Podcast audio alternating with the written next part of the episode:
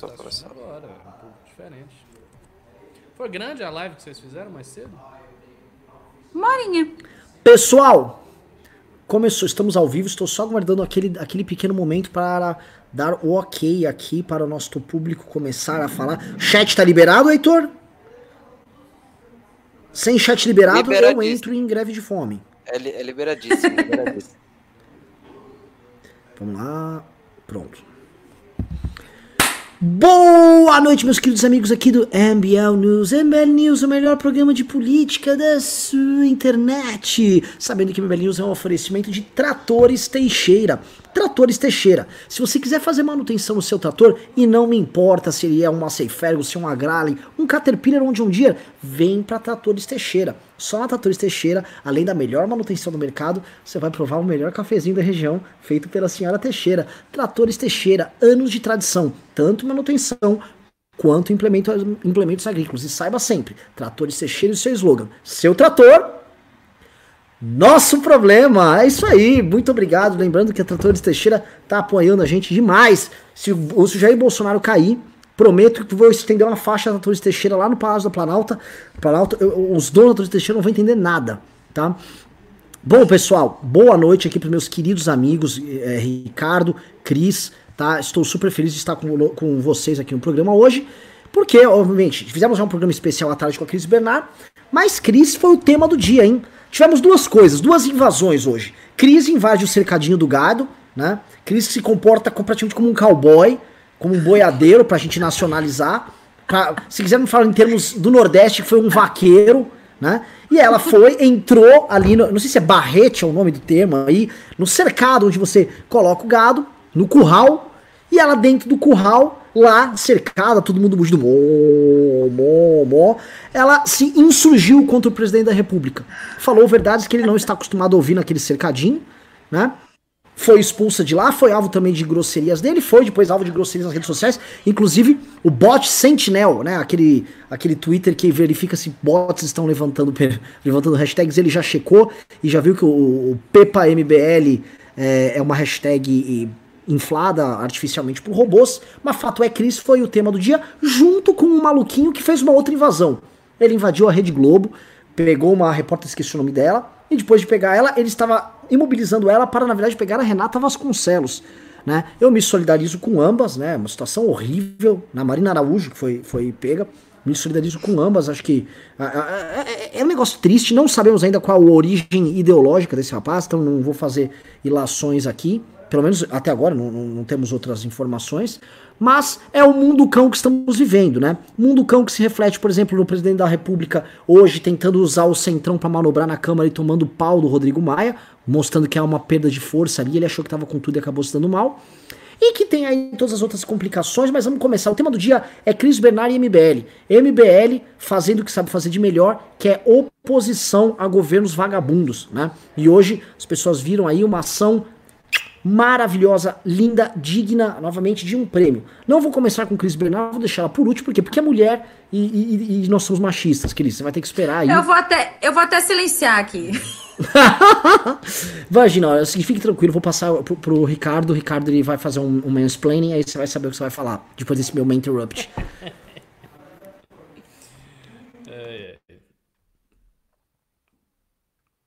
Sim, mas o Renan já passou? Porque o Renan Já, já mas ele, passei, ele não pa- passou, ele se jogou assim, Tá, tá, tá. sem contexto, ele fala Passei, aí. passei, tá bom. Não, não, coisa. não, não passei o contexto. Desculpa, o contexto que eu, que eu, contexto que eu tô dando, desculpa, Ricardo.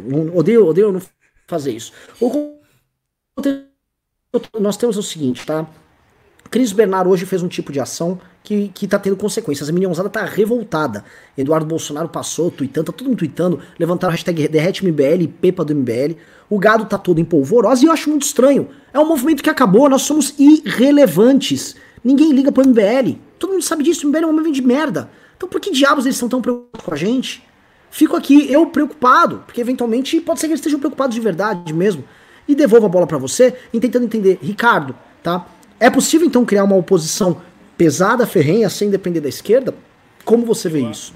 Perfeito, eu acho perfeitamente possível. O ato de hoje revelou algumas coisas muito importantes que a gente precisa levar em consideração em todas as nossas análises. Primeira coisa, é, a mídia teve uma postura em relação ao ato da Cris muito boa. A gente teve uma matéria no jornal hoje, uma matéria longa no jornal hoje, em que aparecia muito claramente a atribuição do ato, era um ato de uma militante do MBL, de uma ex-apoiadora do Bolsonaro, toda a parte dela falando, do Bolsonaro respondendo, estava muito claro ali. É, o ato foi replicado pelos principais jornais do país, todos os jornais deram manchete para esse ato, nenhum deles escondeu que a crise está no gabinete do Holliday, nem que ela agora está com o MBL, nem que ela foi ex-apoiadora do Bolsonaro. E mais do que isso, a maneira como a mídia se referiu ao que aconteceu hoje foi uma maneira muito justa, muito correta, mostrando que a mídia tem interesse em informar o que está acontecendo e, também tem interesse de é, continuar a sua crítica a Bolsonaro, continuar a expor as contradições que, que aparecem no governo Bolsonaro, principalmente aquelas que são veiculadas por pessoas que estão no campo da direita.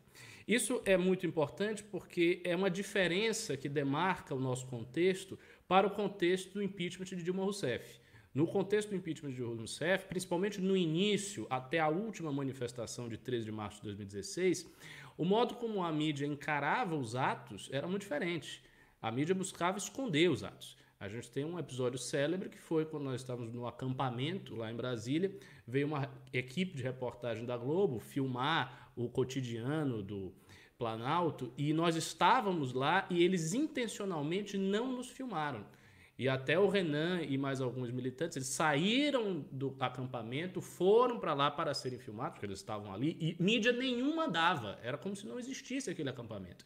E insistiram né? E o, o, o, cara saiu, ele que foi filmado, ele saiu, tirou a equipe dele para não film, filmar aquilo que a gente estava fazendo no Planalto. Então, isso mostra uma diferença capital, uma diferença gigantesca da abordagem da mídia tradicional em relação ao PT de Rousseff e em relação a Bolsonaro.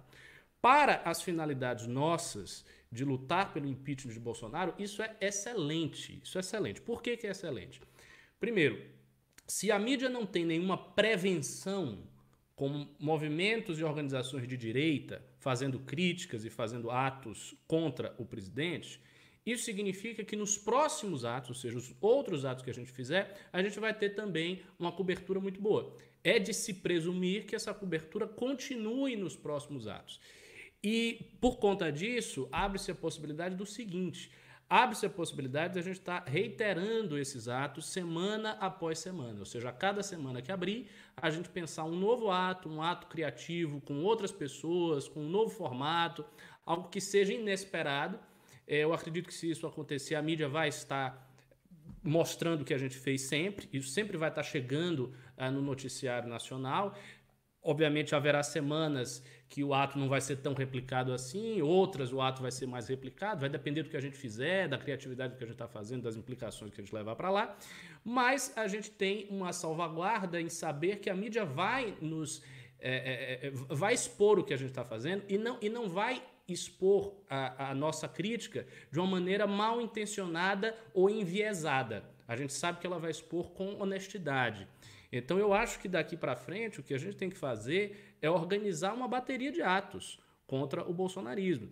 Pensar nas próximas semanas, nos próximos meses, quais serão os atos que nós vamos fazer, continuar a crítica, continuar a pressão. E caso isso seja feito, nós temos grande chance de roubar o protagonismo da crítica ao Bolsonaro que estava migrando para o campo da esquerda. É bom lembrar que nas últimas semanas nós vimos manifestações de antifas, manifestações no domingo, é, a tal da Frente Ampla, o tal dos Somos 70%, Felipe Neto na Roda Viva, falando todas aquelas coisas, mencionando o golpe. Então a gente está vendo nas últimas semanas uma esquerda é, fortalecida, uma esquerda chegando junto no jogo, uma esquerda avançando no jogo. E hoje a gente fez algo que puxou o protagonismo do noticiário de hoje para o MBL, para a oposição de direita ao governo Bolsonaro. Então dá para continuar fazendo isso aí, a gente tem que continuar fazendo e mais. Se nós fizermos esse ato e em alguns desses atos nós colarmos a bandeira do impeachment, porque, por exemplo, o, o que a Cris fez não toca diretamente no impeachment. Ela foi lá, perguntou pelo número de mortos, é, questionou o presidente. Então, é, foi nesse sentido. Mas se a gente fizer outros atos colando a etiqueta do impeachment e esperando que eles sejam também divulgados pela grande mídia, o que, que vai acontecer? A bandeira do impeachment ela começa a se sobrepor à bandeira da cassação. E então nós retomamos o frame da narrativa e conseguimos nos impor como oposição de direita diante da oposição de esquerda que estava tentando se rearticular. Pessoal, pessoal, vocês desculpem, eu fiquei me gesticulando loucamente aqui. Essa live vai ter uma metamorfose. Nós estamos experimentando um modelo novo de ação política e eu tava pulando e comemorando porque parece que tá dando certo. Não vou falar nada. Passo a bola pra Cris e quando eu passar a bola pra Cris eu vou checar aqui, tá? Vai, Cris, a bola é sua. Conte pra nós a experiência que foi enfrentar o mandatário mor dessa quadrilha chamada bolsonarismo. Ó, primeiro eu vou, vou te corrigir um pouquinho aí, Ricardo. É, eu não toquei no impeachment chegando na cara do Bolsonaro, porque eu não tive nem esse espaço. Mas, ah, aliás, gente, boa noite aí. Eu já cheguei falando aqui, tagarelando, nem. É, boa noite a todo mundo que tá aí, tá assistindo a gente. É, manda as perguntas já também no Pimba tudo mais. E, mas depois, quando eu saí, fui falar com a imprensa, inclusive depois toda a imprensa que me ligou hoje, todo mundo que eu dei entrevista, que eu falei, que eu argumentei, eu falei o tempo inteiro do impeachment. Falei que eu quero esse impeachment, é, que não quero a cassação, que a gente está atrás do impeachment mesmo, que a gente quer derrubar o Bolsonaro. É, então eu toquei muito nessa questão do impeachment, não para ele diretamente, mas em tudo que eu falei para a imprensa, em todo momento, eu deixei bem claro que nós estamos atrás do impeachment. É, é, e hoje, bom, não tem muito mais o que falar, né? O bafafá já está feito. Fui lá questionar o Bolsonaro, coisa que ele não está acostumado, está acostumado a ficar ali com o povo naquele puleiro ali, naquele cercadinho dele, que é só apoiador, é só baba-ovo, é só é, gente que vai lá para militar e mostrar que oh, nós temos público, e é meia dúzia de gato pingado, no fim das contas, nem é tanta gente. Achei que seria uma coisa impossível de entrar, porque achei que ia ser lotado, e não é assim. É, enfim, eu só questionei, é uma coisa que eu até botei no Twitter agora há pouco, eu só questionei ele, assuntos atuais. Né? Eu não agredi, eu não fui hostil, eu não fui agressiva, eu não xinguei, eu não falei palavrão. Não sei por que, que tá todo mundo assim polvorosa, não sei porque tá todo mundo tão nervoso. Né? Se eu só questionei, ele é um político, eu tenho que questionar os políticos, todo mundo tem que fazer. Aliás, quem dera todo dia alguém fosse lá e questionasse alguma coisa do governo. Então, é mais ou menos isso que a gente está vendo é, na mídia. É, fiz os questionamentos, fui ignorada a princípio, depois ah, sai fora, vai perguntar para o seu governador, porque a pessoa que ela não tem argumentos, ela manda você calar a boca, ou ela enrola, ou ela te ignora, ela não vai argumentar. E nem os gatos que ficam comentando aqui nas nossas redes sociais também não tem argumento, só xingam. Aliás, Renan, queria te falar, esse negócio de Peppa, né? Vai sair um vídeo meu com o Arthur amanhã às nove. Gravei com o Arthur agora, ele tava zoando esse negócio de Peppa, o povo me chamando de Peppa, se eu fico ofendidinha. E eu falei, não, eu acho isso zoeira e eu acho a Peppa fofinha e tal. Botaram, Renan, um vídeo da gente, fizeram com foto nossa que você era o George, eu era a Peppa, a Joyce a mãe e o Maia o pai. Eu falei, aí ah, eu postei, repostei o meme que botaram, achando que estão nos ofendendo, né? Repostei botei, ó, só não concordo com Joyce e Maia porque são cria do bolsonarismo, mas Renan e eu a gente arrasa.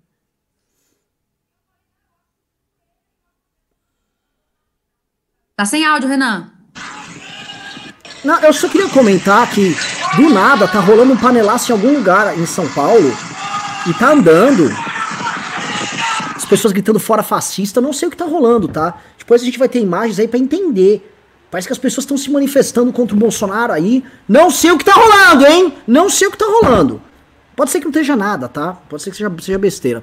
Vou voltar aqui, pessoal. É muito importante isso que tá acontecendo. Primeiro eu queria parabenizar em nome do MBL News a Cris Bernard, tá? Em nome do movimento como um todo, a Cris Bernard, porque a Cris Bernard teve mais coragem do que um monte de marmanjo tá? A gente vê um monte de marmanjo falando, falando que Cris Bernard foi raçuda e fez o que muita gente não teve coragem de fazer, mesmo sob diante de ameaça de tomar chifradas lá dos ostrogados, tá? Logo mais a gente vai colocar a imagem dos ostrogados aqui. A gente sabe muito bem que eles são bárbaros, eles assam carne, como diz o Ricardo, né? Tem toda uma cultura ali de, de violência. E você peitou os ostrogados e fez o que precisava ser feito. Tá de parabéns, Cris Bernard.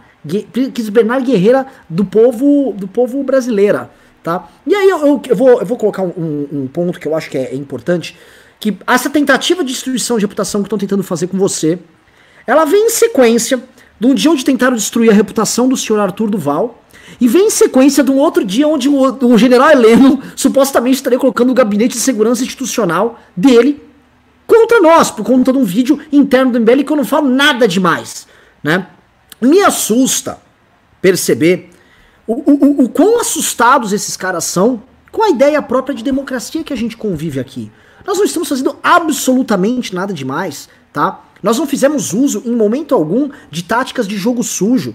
A gente tá atuando no jogo, jogo aberto, dando a cara. Foi a Cris que foi lá, não foi um perfil fake que foi lá falar. E ela quis não foi lá ofender ele com mentiras ou falar palavrões. A Cris fez uma pergunta de uma pessoa que votou nele. A Cris estava representando milhões e milhões de pessoas naquele instante que votaram no Jair Bolsonaro e que estão com razão decepcionadíssimos com o governo. A decepção que elas têm com o governo é uma decepção real. É um governo que acabou com a luta contra a corrupção, é um governo que basicamente não pegou nada das pautas que ele tratou, tanto do ponto de vista econômico, do ponto de vista moral, e levou à frente. O que ele levou à frente é uma cruzada para proteção dos filhos. E a Cris estava lá representando essas pessoas, trazendo o sentimento dessas pessoas lá, de cara aberta, assinando com o nome dela. E aí, eu acho muito engraçado que aí vai, tipo, o, Rodrigo Constantino. Ah!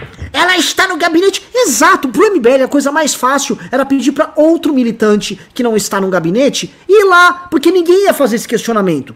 Mas não é, não, não é o MBL que decide, ah, o MBL mandou. Não, a Cris quis ir lá fazer. Quem quis fazer foi ela. Se a gente tivesse preocupado com isso, ah, com as narrativas, jogo de narrativa, ah, nós, não, não, você não vai. Vai ser o Merreiro que é um garoto que é ótimo nessas ações de rua. O Merreiro poderia fazer. Nossa preocupação é essa. Se a Cris é uma cidadã que acha que a porcaria do presidente da república dela é um cara que tem um instinto assassino, não, à toa ele mesmo falou, fui treinado para matar, sou especialista em matar, o que é mentira também, tá? Porque o Bolsonaro foi um soldado de merda. Então, o, o que nós temos aqui, tá? É, tá na hora da cidadania brasileira se fazer presente. Os brasileiros têm que exercer a cidadania, exercer tudo aquilo que a democracia os permite, porque aí sim as pessoas vão ver o que é que o Bolsonaro quer derrotar. O Bolsonaro quer tirar os direitos nós fazermos essas coisas. Se fosse durante o período do AI-5, que os Minions adoram falar, ah, o AI-5, o AI-5, no AI-5 a Cris Bernardo estava presa agora. Ela estava presa. Então nós temos que, um, nos lembrar que nós não vivemos no AI-5, para também não ficarmos com exageros semânticos e confusões e tal. E dois, que nós temos que defender a democracia que nos permite isto. A democracia nos permite que a Cris Bernard possa fazer isso. Ela tem os direitos dela garantidos para ir fazer e pronto. E nós temos um presidente da República que flerta com o autoritarismo e que não aceita que um cidadão possa exercer sua cidadania. Para ele, o cidadão, ele é um problema se o cidadão não está apoiando ele. É tanto problema que quando o cidadão morre no, de coronavírus, ele quer que esse cidadão deixe de existir nos registros para não atrapalhar sua popularidade. Este é o, o ponto central que está dado.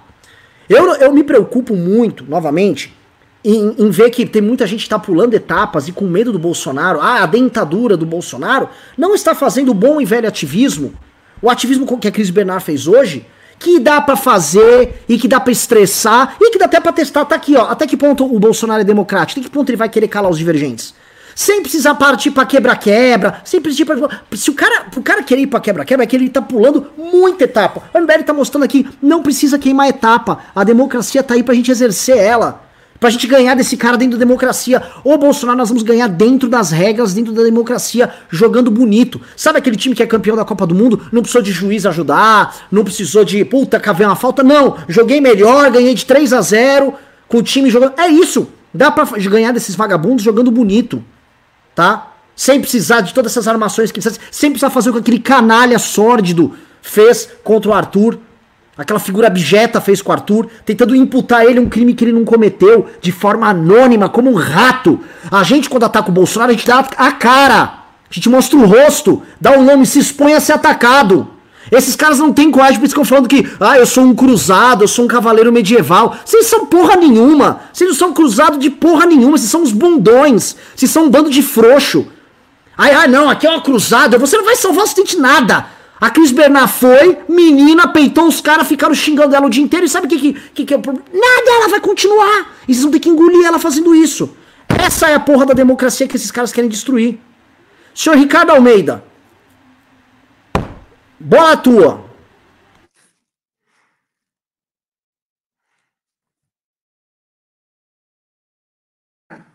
Ricardo, tá desligado o microfone. Ricardo, você tá mudo. Ricardo fez um protesto mudo gente... contra, contra o fascismo imaginário.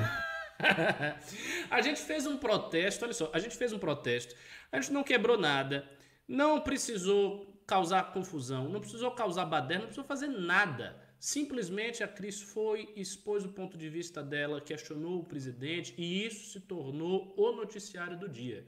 Então, só isso aí já mostra que os caras que fizeram aquela quebradeira dos antigos, eles estavam errados.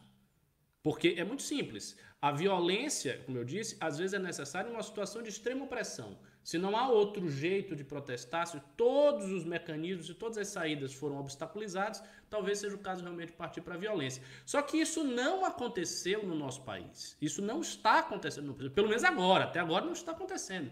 E o MBL foi lá e mostrou como fazer e como é possível fazer. E volto a dizer, o mais importante é a gente fazer, a partir de agora, uma agenda de atos desse tipo contra o governo Bolsonaro. Eu acho que praticamente todo o chat aqui, se você fizer aquelas suas populares enquetes, todo o chat aqui vai dizer que quer que a gente esteja fazendo um ato por semana, um ato a, 15, a cada 15 dias. E ao fazer isso, inclusive, eu acredito que se possa criar uma, uma espécie de tradição que é mais ou menos a seguinte: aquela ideia de que a cada semana vai ter um ato novo do MBL. E a população começar a esperar isso aí. Então, começar a haver uma expectativa sobre o próximo ato do movimento. O que, que os caras vão fazer? Nessa semana, o que, que vai rolar? Eles já fizeram isso, já fizeram aquilo, já fizeram. E agora? Qual vai ser a linguagem que eles vão adotar? O que, que eles vão falar ali? E, e se você consegue pegar esse gatilho, se você acerta no nervo e as pessoas começam a acompanhar os atos do MBL como se elas estivessem acompanhando uma série, né? Por exemplo, as séries que vocês gostam, vocês ficam aguardando o episódio. Então, vai vir um episódio de Game of Thrones, todo mundo fica naquela ansiedade, como é que vai ser o episódio e tal. Se você consegue transferir esse tipo de pegada cinematográfica e literária para o protesto político, Aí você consegue uma arma poderosíssima para demarcar força dentro do campo dos críticos do bolsonarismo. Poderosíssima, poderosíssima. Então eu acho que a gente tem que pensar já nisso aí. É, nós estamos aqui em junho, né, 10 do 6. A ideia da, das prévias, como eu já disse aqui, é uma das melhores ideias possíveis, mas nós estamos ainda em pandemia, ou seja, difícil fazer agora. Então dá, a partir de agora, para a gente estar tá montando aí uns 3, 4 meses de atos continuados e reiterados contra o governo Bolsonaro, expondo todos os problemas do governo, inclusive, inclusive, expondo problemas que a própria esquerda não pode expor. Então, trazendo, por exemplo, a questão do Moro, trazendo aquilo que vai dar o amparo para a nossa concepção de impeachment, e não exatamente para a concepção deles de, de cassação de chapa, e expondo isso no noticiário, que vai nos replicar que vai eh, mostrar o que a gente está fazendo, com isenção.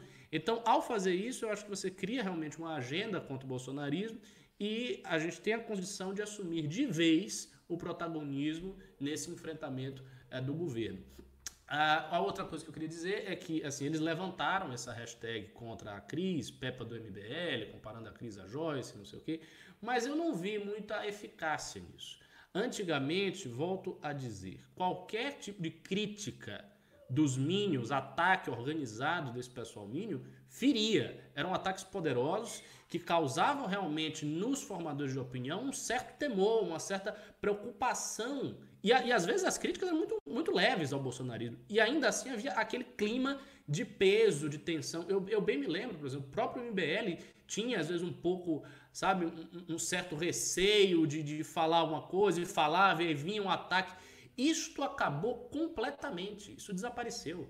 Então, esses ataques dos Minions hoje não estão fazendo cócegas, não estão causando nada, não sabe? É, é uma besteira. Quem é alvo desses ataques dá risada. Quando vê a hashtag, eu tenho certeza que essa deve ter sido a reação da Cris. Quando vê a hashtag, acha engraçado, nem liga, nem fica agoniado, nem se preocupa. Não é um negócio que consegue mais derrubar ou abalar quem está no polo crítico. E isso é uma grande conquista e um sinal do enfraquecimento da militância governista. Pô, ainda tá baixo? Pô, eu tô falando alto, Só... aí. Não, eu tô te ouvindo bem. Deixa eu só falar uma coisa aqui. É, sobre os atos, é, uma coisa que eu observei hoje, Ricardo, você tá me ouvindo, Ricardo? Tô, eu tô lhe ouvindo. Uma coisa que eu, uma coisa que eu observei hoje é o, a gente vai ter muito mais apoio do que a gente imagina, tá?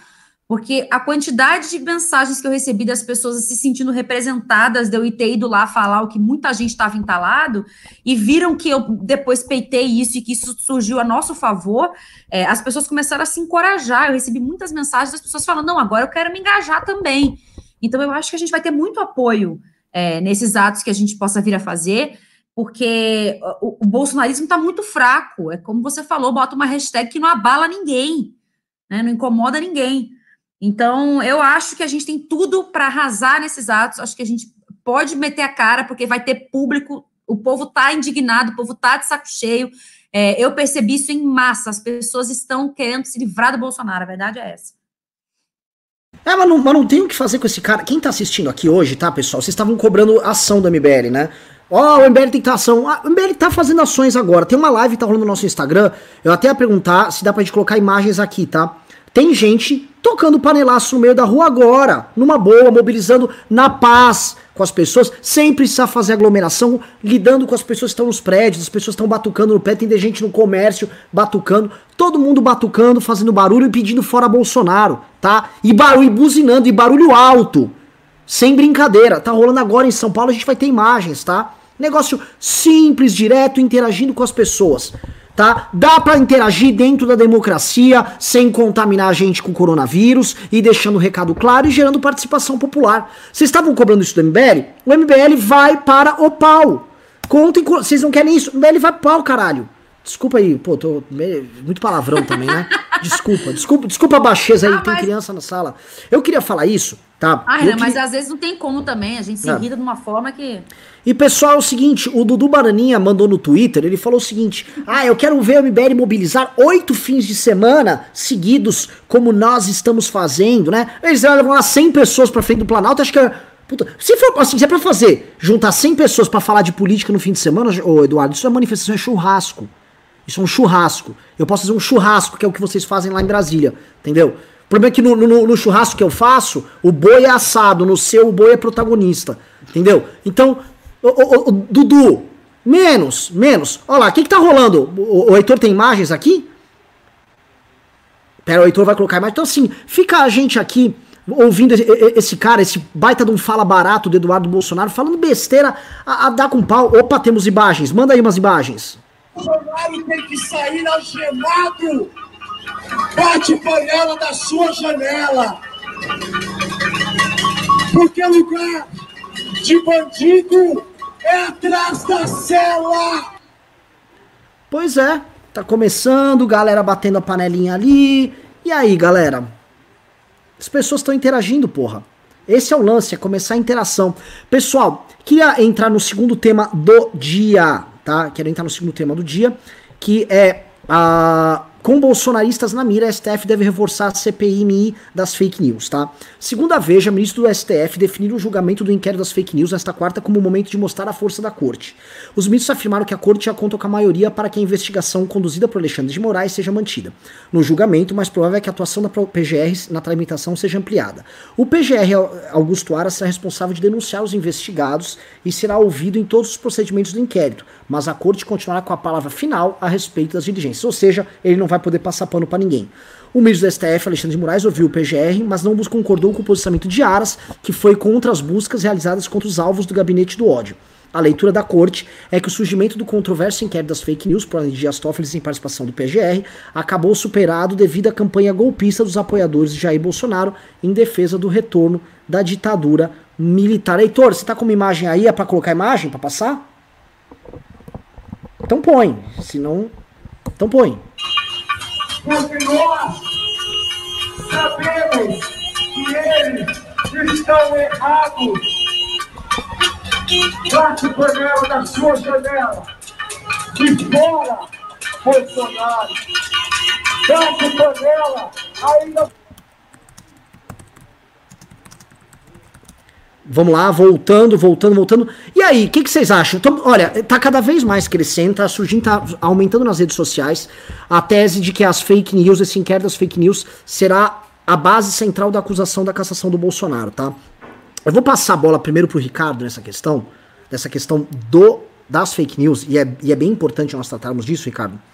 É, e eu vou buscar aqui um meme que vai mostrar a preocupação que nós temos ter esse, esse, com esse negócio, tá? É um meme da Marina Silva, vou passar o um meme pro Heitor, o Heitor vai colocar no ar, e isso vai nos responder muitas coisas, tá? Mas você viu a notícia aí, o inquérito vai andar, e ainda o STF foi bem claro, o Aras vai participar, tal, mas não é ele que vai definir as diligências, ou seja, na hora de ir atrás, o Aras mesmo não segura, que é o que ele poderia, poderia fazer para proteger o Jair Bolsonaro.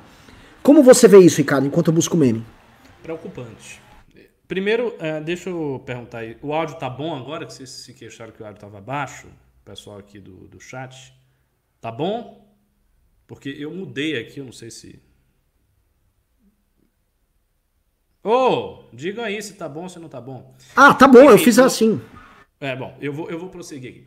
Então, eu, eu acho preocupante, primeiro porque essa campanha da fake news, a gente sabe, é uma campanha internacional. Ela não é uma campanha que está restrita aqui ao Brasil, não é uma questão particular do Brasil. Isso foi levantado pela primeira vez como uma inversão retórica de um ato do Donald Trump.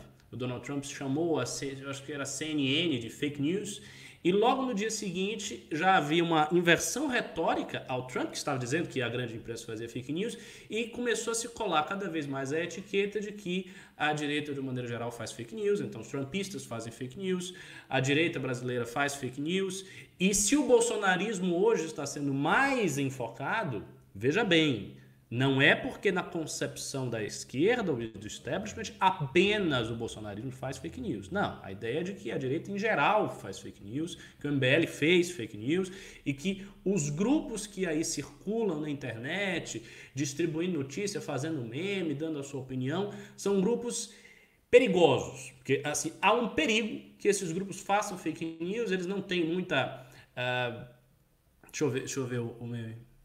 Nem Bolsonaro, nem Mourão, a ação que pode caçar a chapa Bolsonaro e Mourão. Hoje, rede PSOL. Pois é, pois é. Assim, é óbvio que para a esquerda essa cassação é melhor. E em relação à campanha, só encerrando. É uma campanha internacional, é uma campanha de controle daquilo que é escrito na internet. Não tem a menor dúvida que é assim. Então, assim, essa campanha vem junto com todos, todo o discurso sobre o marco regulatório da internet, é, sobre os perigos de uma internet inteiramente livre, sobre o papel das redes sociais na política. Há, há, há um discurso construído de muitos anos, de muitos anos, que culmina nesse processo do STF, que, como a gente disse, é um processo fraudulento, que culmina nesse processo e que, para a direita, é particularmente ruim. Então, assim, é ruim pra gente, mas eu, eu acho que é de, de alguma maneira inevitável. Porque os caras fazem fake news, os caras acabaram de fazer uma fake news contra o Arthur. Eles acabaram de fazer uma fake news contra o Arthur. Então, assim, como é que dá pra gente fazer essa distinção? Porque o ideal seria fazer essa distinção e levar esse discurso que eu estou tendo e convencer as pessoas na base desse discurso. Só que esse discurso se empalidece quando nós olhamos a realidade das fake news feitas pelo bolsonarismo. E aí a coisa se complica e aí eu acho que a esquerda acaba uh, levando adiante isso aí. O que dá para a gente fazer, o que dá para a gente fazer é nos nossos atos nós levantarmos a questão da fake news e corrigirmos o entendimento prevalecente. Isso dá para a gente fazer. Então dá, por exemplo, para a gente fazer algum ato que envolva fake news, mas mostrar que a fake news é do Bolsonaro e de outros agentes que a fake news não é um problema exclusivo da direita. Dá para fazer isso. Ao fazer isso, a gente vai ter que ver se, a, se neste caso a mídia vai querer uh, retratar o que nós fizemos, vai querer expor o que nós fizemos, ou se ela não vai. É uma questão que vai, vai, vai aparecer quando a gente fizer um ato nesse sentido. Mas o frame todo é todo construído pelo lado deles.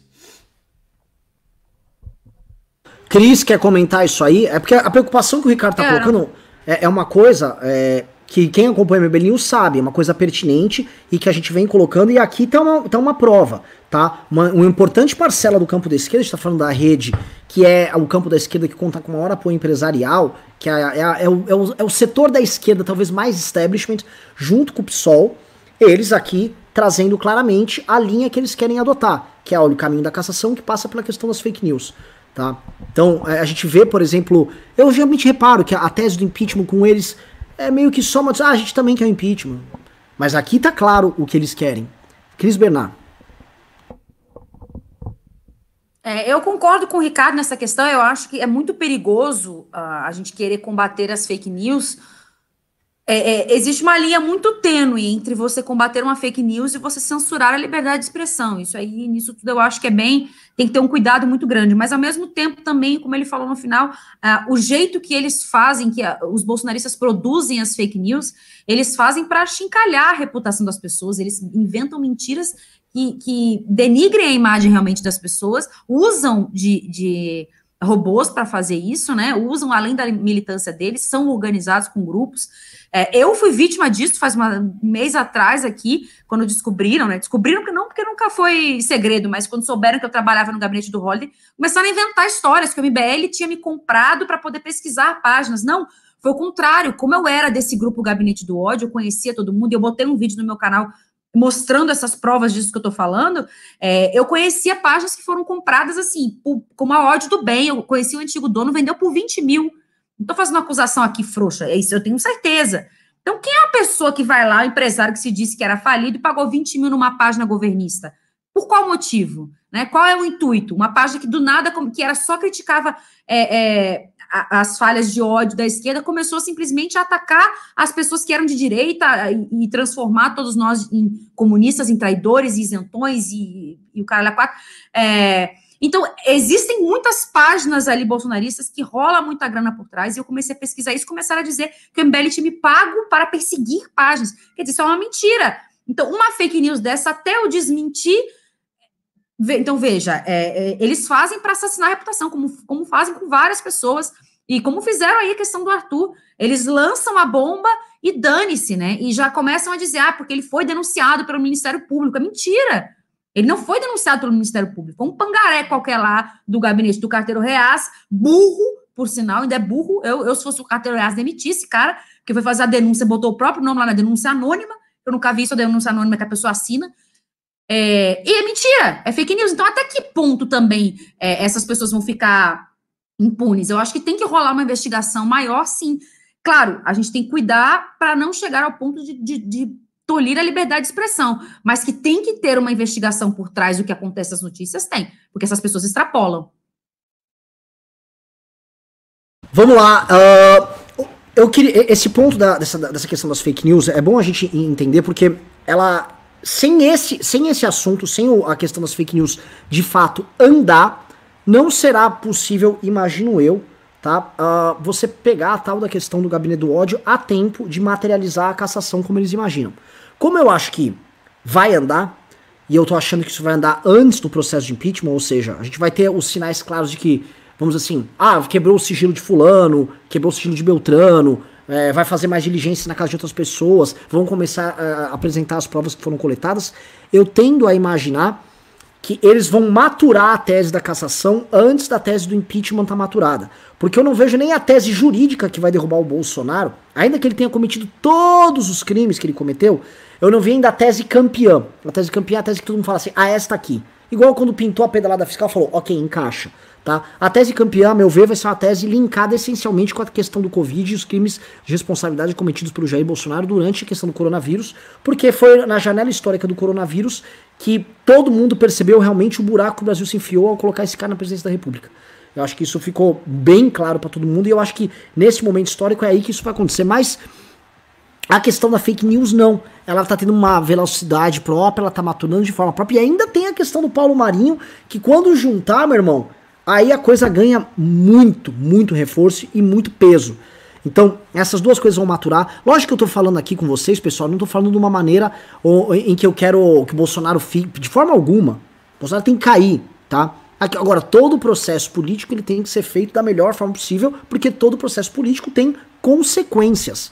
Absolutamente. Imaginar que a história, tipo, tiramos o Bolsonaro e a história acabou, chegamos no paraíso, igual muita gente achava que bastava eleger o Bolsonaro, a história acabou. O Brasil tem um cristão patriota na presidência e todos os nossos problemas se resolveram, que nós não temos mais vagabundos aí. Muita gente achou isso, tanto que boa parte das pessoas que estavam lutando contra o PT, que estavam lutando contra a corrupção, se desengajaram.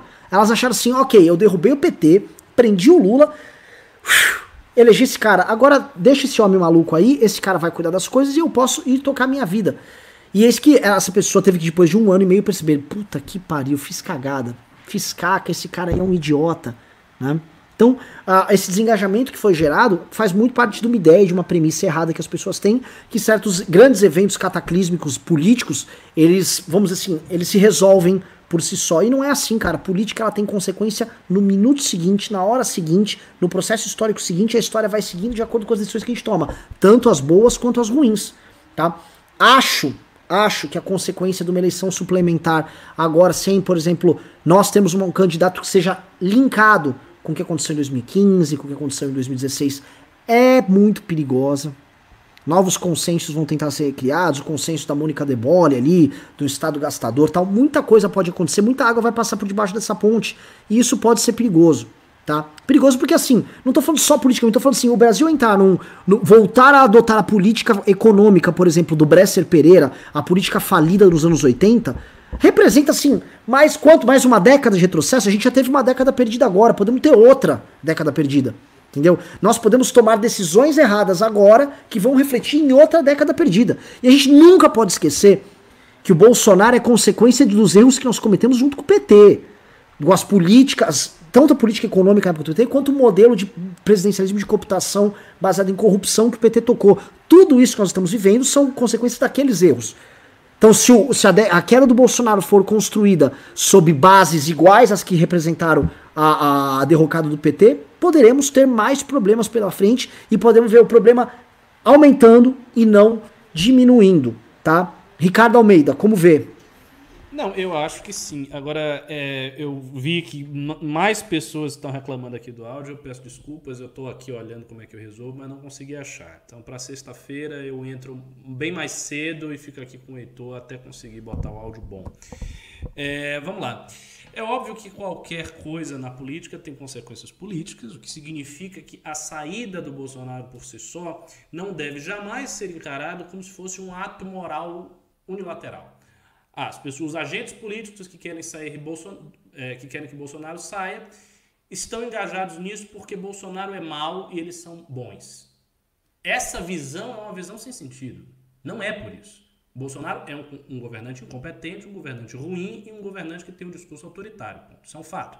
Mas um agente político, ele não age, ele não atua de maneira exclusivamente moral ele necessariamente precisa atuar de maneira moral e política. Se ele atuar de maneira exclusivamente moral, ele não está sendo um bom agente político. Ele está sendo um agente político ingênuo, uma espécie de poliana no jogo dos poderes, é, no jogo do, do, combate político. Não está sabendo o que ele está fazendo. Dito isso, é óbvio que a esquerda tem a sua agenda. A agenda é muito clara para mim, a agenda do PT é a agenda de retomar aquilo que aconteceu lá atrás, ou seja, imaginar que o PT pode retroceder à época de ouro do lulismo, à época de ouro em que o PT era um partido forte. É claro que eles entendem que caso eles ganhem a eleição, isso não será possível assim, de graça. É óbvio que eles vão enfrentar um cenário muito dividido, um país muito dividido. Se eles vierem a ganhar as eleições, vai acontecer protesto contra o PT, vai acontecer tensão nas ruas, tudo, tudo isso vai ocorrer, mas ainda assim eles querem. Uh, eles querem provar isso aí, né? Eles estão assumindo a aposta, eles estão assumindo o risco.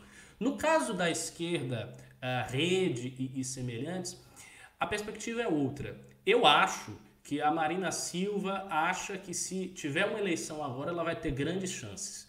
A Marina Silva é uma daquelas candidatas que ela sempre aparece quando está na iminência das eleições. Tanto que havia até uma piada com ela, né? Tipo, a mulher que some, quando está perto da eleição, ela aparece. E ela está voltando a aparecer. Porque com a cassação da chapa haverá uma eleição. Então eu imagino que ela entenda que é o momento dela. Tipo, ah, mas a eleição de 2018 foi aquela polarização entre o PT e o bolsonarismo. O pessoal não quer nem o PT nem o Bolsonaro. Eu sou meio de centro, centro-esquerda. A esquerda está voltando a ter o pêndulo. Eu acho que é a minha chance aqui, né, de conversar sobre esse negócio do fake news, cassação de chapa e quem sabe até disputar, disputar essas eleições. Acho que é uma ilusão total. Não vejo a Marina ganhando a presidência do Brasil de jeito nenhum. Para mim, isso é uma coisa irreal, irreal, porque eu acho que o eleitorado brasileiro não vota em pessoas que ele enxerga como fracas. E, e, e um, um, grande defeito da imagem pública da, da Marina Silva é que ela é vista como fraca. Eu, eu gosto muito de perguntar à minha esposa, que é uma pessoa sem cultura política, mas muito sensível para as coisas. Eu perguntar o que você acha da Marina Silva. Ela é muito fraquelinha, não vai para lugar nenhum, não. Então, a ideia de que ela é fraca, ela não consegue administrar o país, está bem fincada aí. Então, esse pessoal, rede e tal, não me preocupa. O que me preocupa meu é o PT, o Ciro Gomes, como figura correndo por fora, e talvez algum arranjo de centro-esquerda com establishment, que não é a Marina Silva, que é outra coisa. Porque a Marina Silva, o pessoal já viu que é um cavalo manco. Então, essas três alternativas me preocupam. De todas as três, eu acho que a que está mais forte é a petista, por incrível que pareça, porque possui vários governadores bem tem estrutura, tem bancada. Está fazendo uma merda danada. Enquanto o filho dele come filé mignon, a gente está aqui batalhando pelo pão. Enquanto ele dá filé mignon para filhos. Uma família encostada no Estado brasileiro. Uma família maculada por esquerda da política do não desse país, não do Brasil. Fora Bolsonaro! O Heitor, come, o Heitor colocou o vídeo mais cortando o comecinho, mas olha, as pessoas estão interagindo pacificamente, ninguém tá pegando coronga aí. Gostei, gostei da fórmula. Desculpa, Ricardo, pode continuar. Não, o pessoal ainda tá reclamando aqui com o meu microfone. Ó, oh, de, de, de, deixa pra lá, eu vou, eu vou passar a bola aí, vou tentar corrigir o negócio do microfone aqui. Eu, eu não sei o que tá acontecendo, que é o meu microfone que eu faço o news sempre. Parece que hoje ele está especialmente baixo. Vai entender. Mas, Ricardo, pra gente ele tá bom, pelo menos pra mim eu tô te ouvindo perfeitamente. É, é o pessoal do chat tá reclamando aqui pra caramba, não sei qual. É. Eu não subestimaria muito a Marina Silva, não, viu? Porque ela é fraquinha, mas muita gente vota, às vezes, em alguém por falta de opção, digamos assim, né? Que é, eu acho que o Ciro Gomes cresceu muito na última eleição justamente por isso, porque tinha gente que era de esquerda que não queria votar no PT, não tinha mais cara para votar no PT com tanta roubalheira, e também não era de direita, não ia votar na direita, muito menos em Bolsonaro. Então muita gente votou no Ciro como uma, uma terceira via, digamos assim. Então eu acho um pouco preocupante sim essa questão de caçar a chapa, porque vai surgir esse, esse monte de gente aí que quer pegar a, a rebaba dos não bolsonaristas e não petistas. Então, eu acho que é bem preocupante isso. E, na verdade, as pessoas precisam entender que a gente não quer impeachment por uma questão de paixonite. A gente quer impeachment porque ele é um incompetente e está demonstrando vários crimes que já era para ter tido impeachment há muito tempo. Enquanto o Ricardo arruma o áudio aí, seguinte, uh, o, o, a gente falou agora da cassação, dessa, dessa questão dos crimes que foram cometidos. Outro ponto que é importante a gente entrar hoje, tá? Prestem bem atenção, porque isso faz parte de um processo político interessantíssimo e perigosíssimo que estamos vivendo, que é Bolsonaro oficialmente declarou guerra aos governadores, e os governadores têm razão em também perder essa guerra, tá? O que aconteceu hoje com, o, com a turma do Helder Barbalho no Pará e o fato da Assembleia Legislativa do Rio de Janeiro estar abrindo o pedido de impeachment contra o Wilson Witzel mostra duas coisas, tá? O Brasil não muda. Obviamente que você jamais esperaria que Helder Barbalho né? Volto a repetir, Elder Barbalho, tá? Um, um, um, filho de oligarca venha representar algum sopro de alguma coisa nova no caminho. Não. Mas o Wilson Whitson, um juiz que ganhou a eleição calcado num discurso anticorrupção, e você vê que o cara tem culpa no cartório, que tão logo começou nessas operações, ele baixou o facho, botou o rabinho entre as pernas e tá, ó, rastejando pelos cantos. Com uma fraqueza assustadora. Né? O que aconteceu assim, hoje pegaram grana, grana em caixa, sabe aquelas cenas é, indecorosas do cara guardando maços e maços de dinheiro dentro de isopor. E o que, que nós temos? É o famoso se ficar o bicho come, se correr o bicho pega, que é a pior situação do Brasil. Né? Você tem um cara tentando dar um golpe de Estado, aparelhando a Polícia Federal para servir a seus interesses, e paralelamente, boa parte dos governadores que estavam enfrentando ele são governadores corruptos mesmo e tem que ser pegos. Né? Hoje a Carla Zambelli anunciou também que ah, tem coisa aí contra o João Dória. Honestamente, tá? Eu, eu, não, eu não acho que teremos esse tipo de problema em São Paulo. Não acho. Não sou, não sou aqui advogado de ninguém. Se tiver, que, que pegue, mas não acho que tem. Mas, pelo amor de Deus, cara, novamente, pro brasileiro que tá assistindo esse tipo de coisa, é uma situação deplorável. É o famoso se ficar o bicho come, se correr o bicho pega né? Você olhar e não ter esperança, você fala, caralho, meus governadores estão nessa, é o presidente, é o filho do presidente, é o governador, é todo mundo. Eu Situação, oposição. Você acha bom? Então, Então traga. Bring it on. Acho- não, não, eu acho bom pelo seguinte, eu acho bom pra gente. Porque veja só, a- o grande risco eh, do bolsonarismo de- falhar, cair, é a alternativa que vai ser colocada no lugar do Bolsonaro. A alternativa pode ser ou pela esquerda, que tem uma possibilidade, só que a há, há muitos governadores de esquerda, há muitos governadores do PT, há muitos governadores do PSB. Então, se os governadores começarem a apresentar uma conduta e eles começarem a cair, por exemplo, se tiver um escândalo desse tipo do Helder Barbalho lá na Bahia com Rui Costa, isso afeta o PT como um todo. Porque isso afeta a imagem do partido do governador também. E veja, dá para pegar o fato e aumentar a imagem do fato. Isso é uma coisa que o MBL sabe fazer. Então, se tiver um escândalo com um governador petista, ele não é, ah, o governador da Bahia. Não, ele é o governador petista da Bahia. Então, você pega a questão do partido e você bota na frente das pessoas. Então, isso é bom. Como a direita nossa é uma direita subrepresentada, ou seja, a gente está começando a entrar no- na briga do poder, a gente não tem esses problemas. Então a gente é um campo muito puro moralmente, primeiro pela, pelo rigor dos princípios que presidem a ação da- da- dessa nova direita, e segundo pelo próprio fato de que é uma ação recente. Então a gente não tem um histórico de 30, 40 anos e um, um bocado de parlamentar nosso para fiscalizar a conduta de todo mundo. Então, para a gente, a, oligarquia está se revelando uma oligarquia de ladrões, que é uma coisa que a gente sabe disso, e o Bolsonaro está se revelando um idiota e um maluco, não é ruim. Não é ruim. Isso abre o nosso espaço. Se tivesse um escândalo com essa turma da esquerda, aí seria perfeito. Se tivesse assim, escândalo com ver- governadores, escândalo com Bolsonaro, escândalo com esquerdista, era o ideal, porque aí você tem todo o caminho livre para dizer, olha, de todos esses agentes que estão aí na política, só tem um que não está no escândalo, somos nós. É o candidato que a gente fez, é o candidato que está saindo nas prévias da direita. E isso, enquanto discurso eleitoral, tem uma força poderosíssima. Então não é algo necessariamente ruim. E eu não acredito que isso tire toda a esperança do povo, das pessoas, porque esta esperança ela deve ser trasladada para o candidato que será amadurecido nas prévias e que vai, com fé em Deus, disputar em 2022. E agora o áudio tá bom, pessoal? Ah, Gozada, pra mim o áudio do Ricardo tá sempre maravilhoso. Mas não é. É, é que é, mas é, não é aqui, é no YouTube. Tem algum problema? Eu vou falar, Heitor, dá uma olhada na sua mixagem, se tem alguma diferença nos áudios pessoais de cada um, se você consegue regular isso ou não, tá? Pessoal, até agora recebemos bons pimbas, muito em homenagem aos atos que nós estamos fazendo. Agradeço demais, mas quero mais. Vocês querem que o MBL faça mais atos? Em Brasília, mano, tá panelaço comendo solto e galera jogando rojão. Pá, pá, pá, pá, pá, pá, pá. Vocês querem mais atos como esse? Custa. Preciso de pimba. Pimba. Ou vai em mbl.org.br contribui e manda de, de, de dinheiro. Eu quero derrubar o governo. Caminhão de som custa 3, 4 pau um caminhão de som. Preciso de grana. Eu quero derrubar esses caras, caralho. Ajudem a gente. Não tô, não tô brincando. Ajudem a gente, a gente tá precisando, porra. É uma briga completamente desproporcional, tá? Então, a gente nem comentou agora falcatruas que podem estar acontecendo e a gente só vai descobrir daqui um ou dois anos. Eu me assusto descobrir que foi gasto com publicidade governamental em mídia coisa de um bilhão de reais já. Um bilhão de reais já.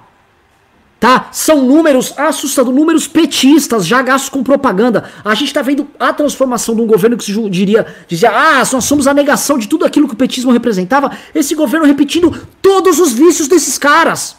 Absolutamente todos. Com graus, obviamente, de tirania e psicopatia que só o senhor Jair Bolsonaro consegue ter. Tá? Com, com, com, com esses requintes de maluquice. Só que o que eu tô vendo aqui, presta bem atenção, cara.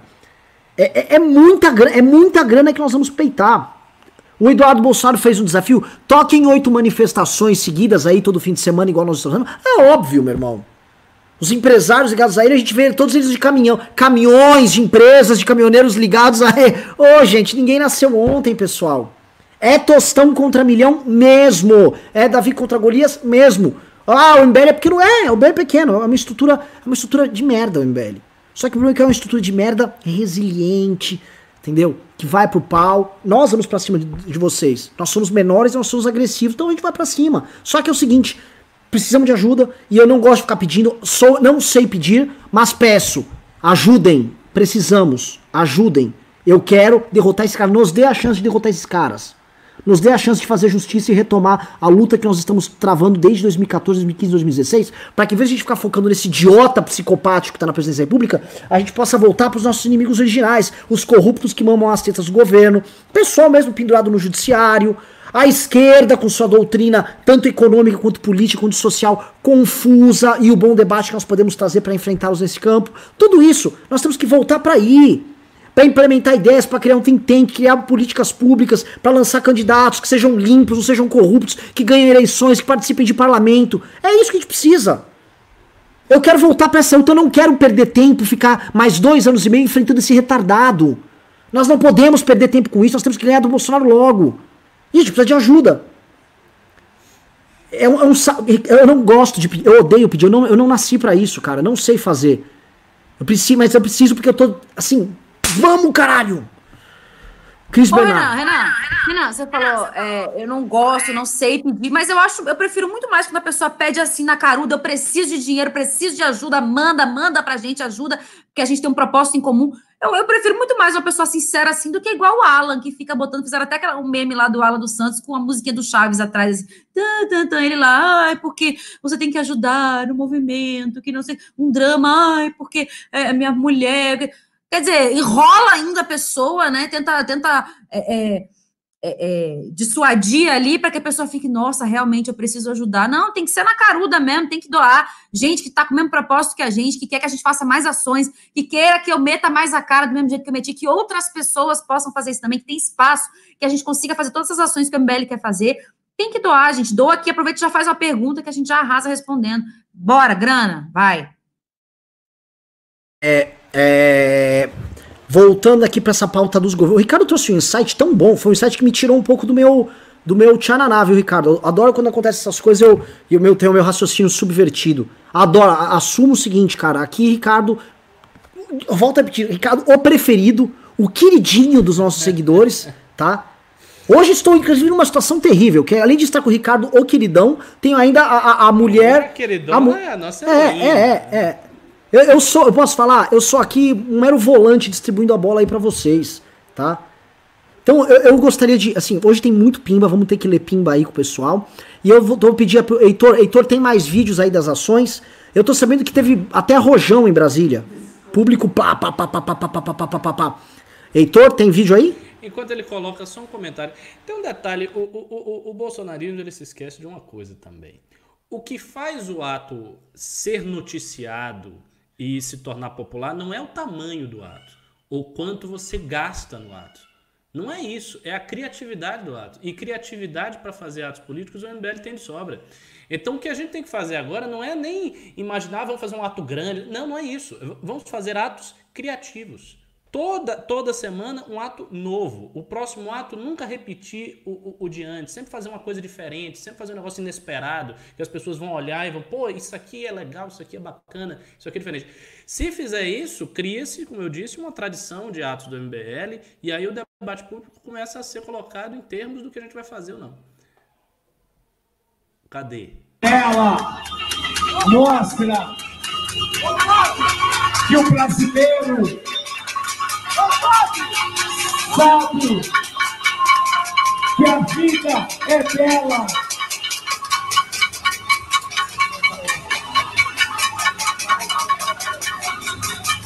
Me dá uma panela aqui. Onde é isso exatamente? O lugar? Ali, o prefeito está tá na região central de São Paulo ali. E Pavinato fazendo poesia no meio da rua, né? É, é um tipo de protesto diferente, né? A vida é bela, bata panela. pois é, pois é, pois é. É. Interação das pessoas, pessoal saindo na panela, é o começo da criação de uma cultura. Eu acho que o que está sendo feito hoje é criar uma cultura de manifestações que sem aglomeração. Manifestações de a pessoa se manifestar na casa dela, não espalhe o Covid, não vai ter Bolsonaro falando Ah! Pois é, as pessoas vão na, na casa delas se manifestar e vão fazer o barulho que precisa ser, ser feito tá? Acho que é um modelo que funciona e é um modelo que é o seguinte, tá? A gente pode num belo dia, numa, numa outra quinta-feira, ou vem pra rua, chama um, um caminhão, faz um trajeto, MBL vai por outro. Ah, se alguém de esquerda quer fazer, bem-vindo, faça aí, entendeu? Faz cada um do seu jeito. O importante é ir fazendo as cidades começarem a viver o fora Bolsonaro, mesmo no meio de uma pandemia, tá? Eu acho que é um modelo legal pra caramba, legal pra chuchu e que vai deixar o gado, obviamente, emputecido, tá? O gado não vai ficar feliz com o que tá acontecendo. E é, e é também um modelo que pode ser reproduzido. Você imagine, por exemplo, isso aí em 60 cidades simultaneamente. Acontecendo em todas elas ao mesmo tempo, sendo transmitido, várias lives. Isso aparece, chama atenção. Cris, quer comentar disso ou posso ir para um- uma próxima pauta? Não, não, pode ir, pode ir. Seguinte, pessoal, ah, deixando, estou com o áudio aqui aberto, queria perguntar aqui para os meus colegas aqui um, um tema que, assim, hoje foi um dia de, ou não, hoje foi o dia de Cris Bernard, não houve temas políticos grandes o suficiente que obliterassem a ação dela, muito pelo contrário. Mas me preocupa, eu tô vendo aqui, assim, o Rodrigo Constantino nos xingou hoje muito, né? É, eu vi um, hoje, quando a gente colocou na CNN hoje à tarde, tava inclusive na live, um jornalista da CNN nos atacando. Me preocupa que certos setores da imprensa estejam adotando um governismo tão recrudescido nessa reta final, e não são caras que originalmente pertencem ao gado, né? Inclusive o do pessoal da CNN, o, o cara, o apresentador da CNN que tava com a Daniela lá fazendo a apresentação e claramente fazendo defesa do governo, é, ele claramente estava assim, cumprindo um papel. Ele não estava. é, é, Ele estava fazendo uma função, ele tinha que fazer um papel duro e crítico ali. E eu fiquei um pouco atônito, assim. Tudo bem, isso acontece, faz parte do jogo e tal, mas. é, nó- como vocês Vou perguntar a pergunta, pergunta de curioso. O que, que vocês acham? Começar pelo Ricardo. Você acha que nós veremos um, um aumento desse tipo de coisa daqui para a reta final por conta do recrudescimento do momento político? Ou. Hum, Do dinheiro. Se, se o dinheiro rolar mais, tem aumento disso. Se rolar menos, tem menos. É, é- é assim. Agora, aí é que tá. Isso não adianta nada. A realidade é o seguinte: isso não adianta nada. E eu vou dizer por que não adianta. Ao contrário do, do establishment, que tem é, um alcance gigantesco. Então, por exemplo, se, se aparecer um negócio no Jornal Nacional, isso vai para milhões de pessoas. Realmente tem um alcance muito grande. E não é um alcance do público de opinião, do público que acompanha o Constantino. Um alcance da massa, da população brasileira como um todo. Então, quando o establishment, quando esses, essas grandes forças resolvem fazer alguma coisa, elas têm um impacto. Ponto. No caso desse pessoal, Constantino, CNN, Coppola, não sei o quê, o impacto deles é no campo da- de opinião da direita, ou seja, daquelas pessoas que acompanham a direita. Só que essas pessoas, elas têm um nível de esclarecimento, mesmo aquelas que estão com Bolsonaro, muito maior. Então, não basta simplesmente o negócio sair na CNN para convencer. É preciso que haja uma energia na, na internet, uma energia na opinião que circula no Twitter, no Facebook, no Instagram e tal, de tal maneira que aquilo tenha força e que seja uma corrente. Só que essa energia que a direita tinha durante esses últimos anos, o campo do bolsonarismo fez perder. Então não tem mais isso aí. Então não vai adiantar o Constantino falar ou deixar de falar, a CNN botar ou não botar. Isso não vai adiantar nada. O que adianta até, por exemplo, é o SBT fazer aquelas perguntas com, com Bolsonaro ou com, com Silvio Santos, que a resposta é Bolsonaro, alguma coisa desse tipo. O presidente do Brasil, que não gosta de corrupção. Quem é? É, Bolsonaro! E o Silvio Santos tem feito isso várias vezes. Todas as vezes que eu assisto o SBT, eu ve- eu vejo um negócio desse. Isso até adianta. Então, a Record chegar junto adianta, o SBT chegar junto adianta, o Siqueira chegar junto adianta, porque esse- essas figuras, essas organizações, elas alcançam pessoas que não estão naquele voto de opinião. Mas CNN, Constantino, Coppola, é, é, pessoal, é, pingos nos is, na- nada disso tem esse efeito. Não tem, não adianta, porque essa energia que havia nesse campo, energia da internet, da opinião, ele, ele está se esvaziando. Ele sabe, a, a energia está tá, tá mudando. Não tá mais isso aí. Hoje é muito claro quem fala contra Bolsonaro no campo da internet está crescendo. Quem fala a favor não está crescendo. Ponto. Então o jogo nesse sentido virou claramente, isso tá, já está definido. Então não adianta os caras ficarem esperneando, dizendo, fazendo análise, não vai adiantar nada. Por isso que se eu fosse Bolsonaro, eu nem ligava para esse pessoal. Nem ligava para esse pessoal. Eu, eu investi naquilo que interessa. Investir nas, nas grandes organizações televisivas, nos jornais, isso aí que interessa. Para esse pessoal não investia nada, não dava nada. Se fosse bater na minha porta, mandava embora e não estava ligando, não. Porque realmente a ação histórica dessas pessoas já não tem mais esse efeito. Pode até segurar um ou outro, dar uma aparência de respeitabilidade para alguns argumentos, mas com uma eficácia muito limitada, muito limitada. Pô, aí os caras começam, aumenta o som. Não adianta também ficar me pressionando aqui no chat, gritando aumenta o som, porque eu já fiz de tudo que era possível. Aceitem que o som está baixo, ele vai ficar baixo. E sexta-feira eu vou chegar mais cedo, vou ficar mexendo aqui no som até ele ficar alto. Ficar dizendo para aumentar, aumentar, aumentar aqui não, não vai adiantar, não. Eu concordo totalmente com o Ricardo nesse sentido. Eu acho que quem que é Constantino na fila do pão, assim é, a gente às vezes pensa numa bolha do Twitter ali com pessoas que a gente conhece, mas é, não é uma grande influência aquelas pessoas ali do Twitter. E o Rodrigo Constantino não tem força para mudar a opinião de ninguém. Quem segue ele pela paixão por ele vai continuar com a opinião da pessoa. Quem não segue, quem não gosta dele vai continuar sem gostar. É, ele hoje já estava batendo em mim lá, falando que eu fiz teatrinho e tal.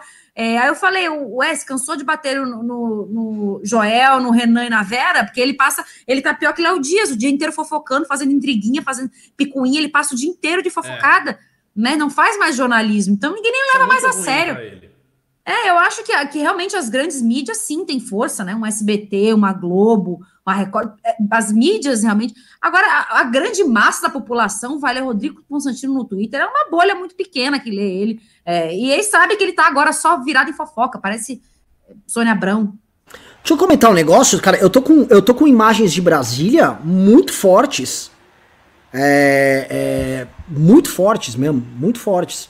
É, o Heitor, quando tiver, assim, ele vai colocar. Essa é de Brasília, né, Heitor? Isso, imagens de Brasília. Presta atenção, Brasília. Essa região aí é Reduto Bolsonaro.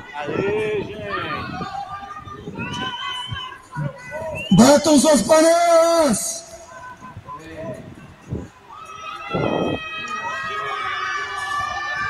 Fora Bolsonaro! Fora Bolsonaro!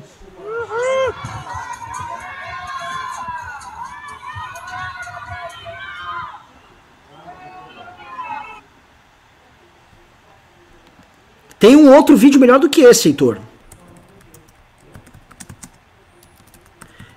Só um segundo, vamos botar o vídeo. E, e, Heitor, é, é, pegue o outro vídeo, tá lá, no, tá lá no grupo disso aí. Vamos lá. Deixa eu pegar aqui. Vou mandar para você, Heitor. Vamos lá, vamos lá, vamos lá, vamos lá. Heitor, coloque o vídeo no ar. Eu te mandei um vídeo no seu WhatsApp, Heitor. Aguardem aí, agora é o momento de a gente ir colocando vídeos aí do momento da, do que a gente estava conseguindo obter. E também uh, vamos começar a ler os pimbas.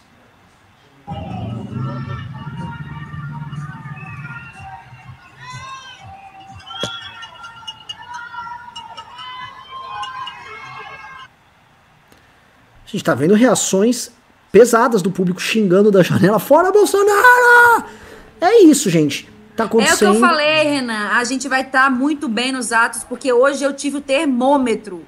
A gadaiada bobajada que sempre xingou, continua xingando, mas hoje eu tive muita gente a favor da gente e se sentindo representado e que tá apoiando o MBL, que tá apoiando o impeachment. A gente vai ter muito mais apoio do que a gente imaginou, porque a população, no geral, tá cansada.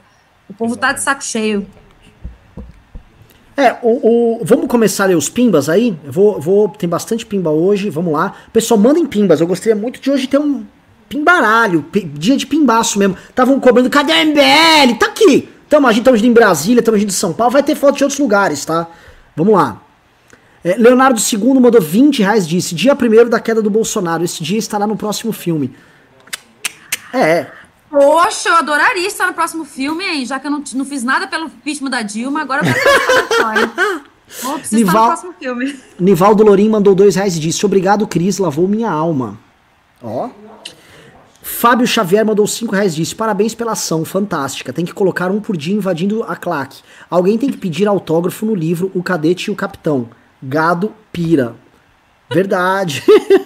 Yuri Nogueira mandou dois reais e disse: Renan, meu amor, que horas é o panelaço? O panelaço está acontecendo agora. Isso aqui é um experimento que nós estamos fazendo de um novo modelo de manifestação. Nunca tentado.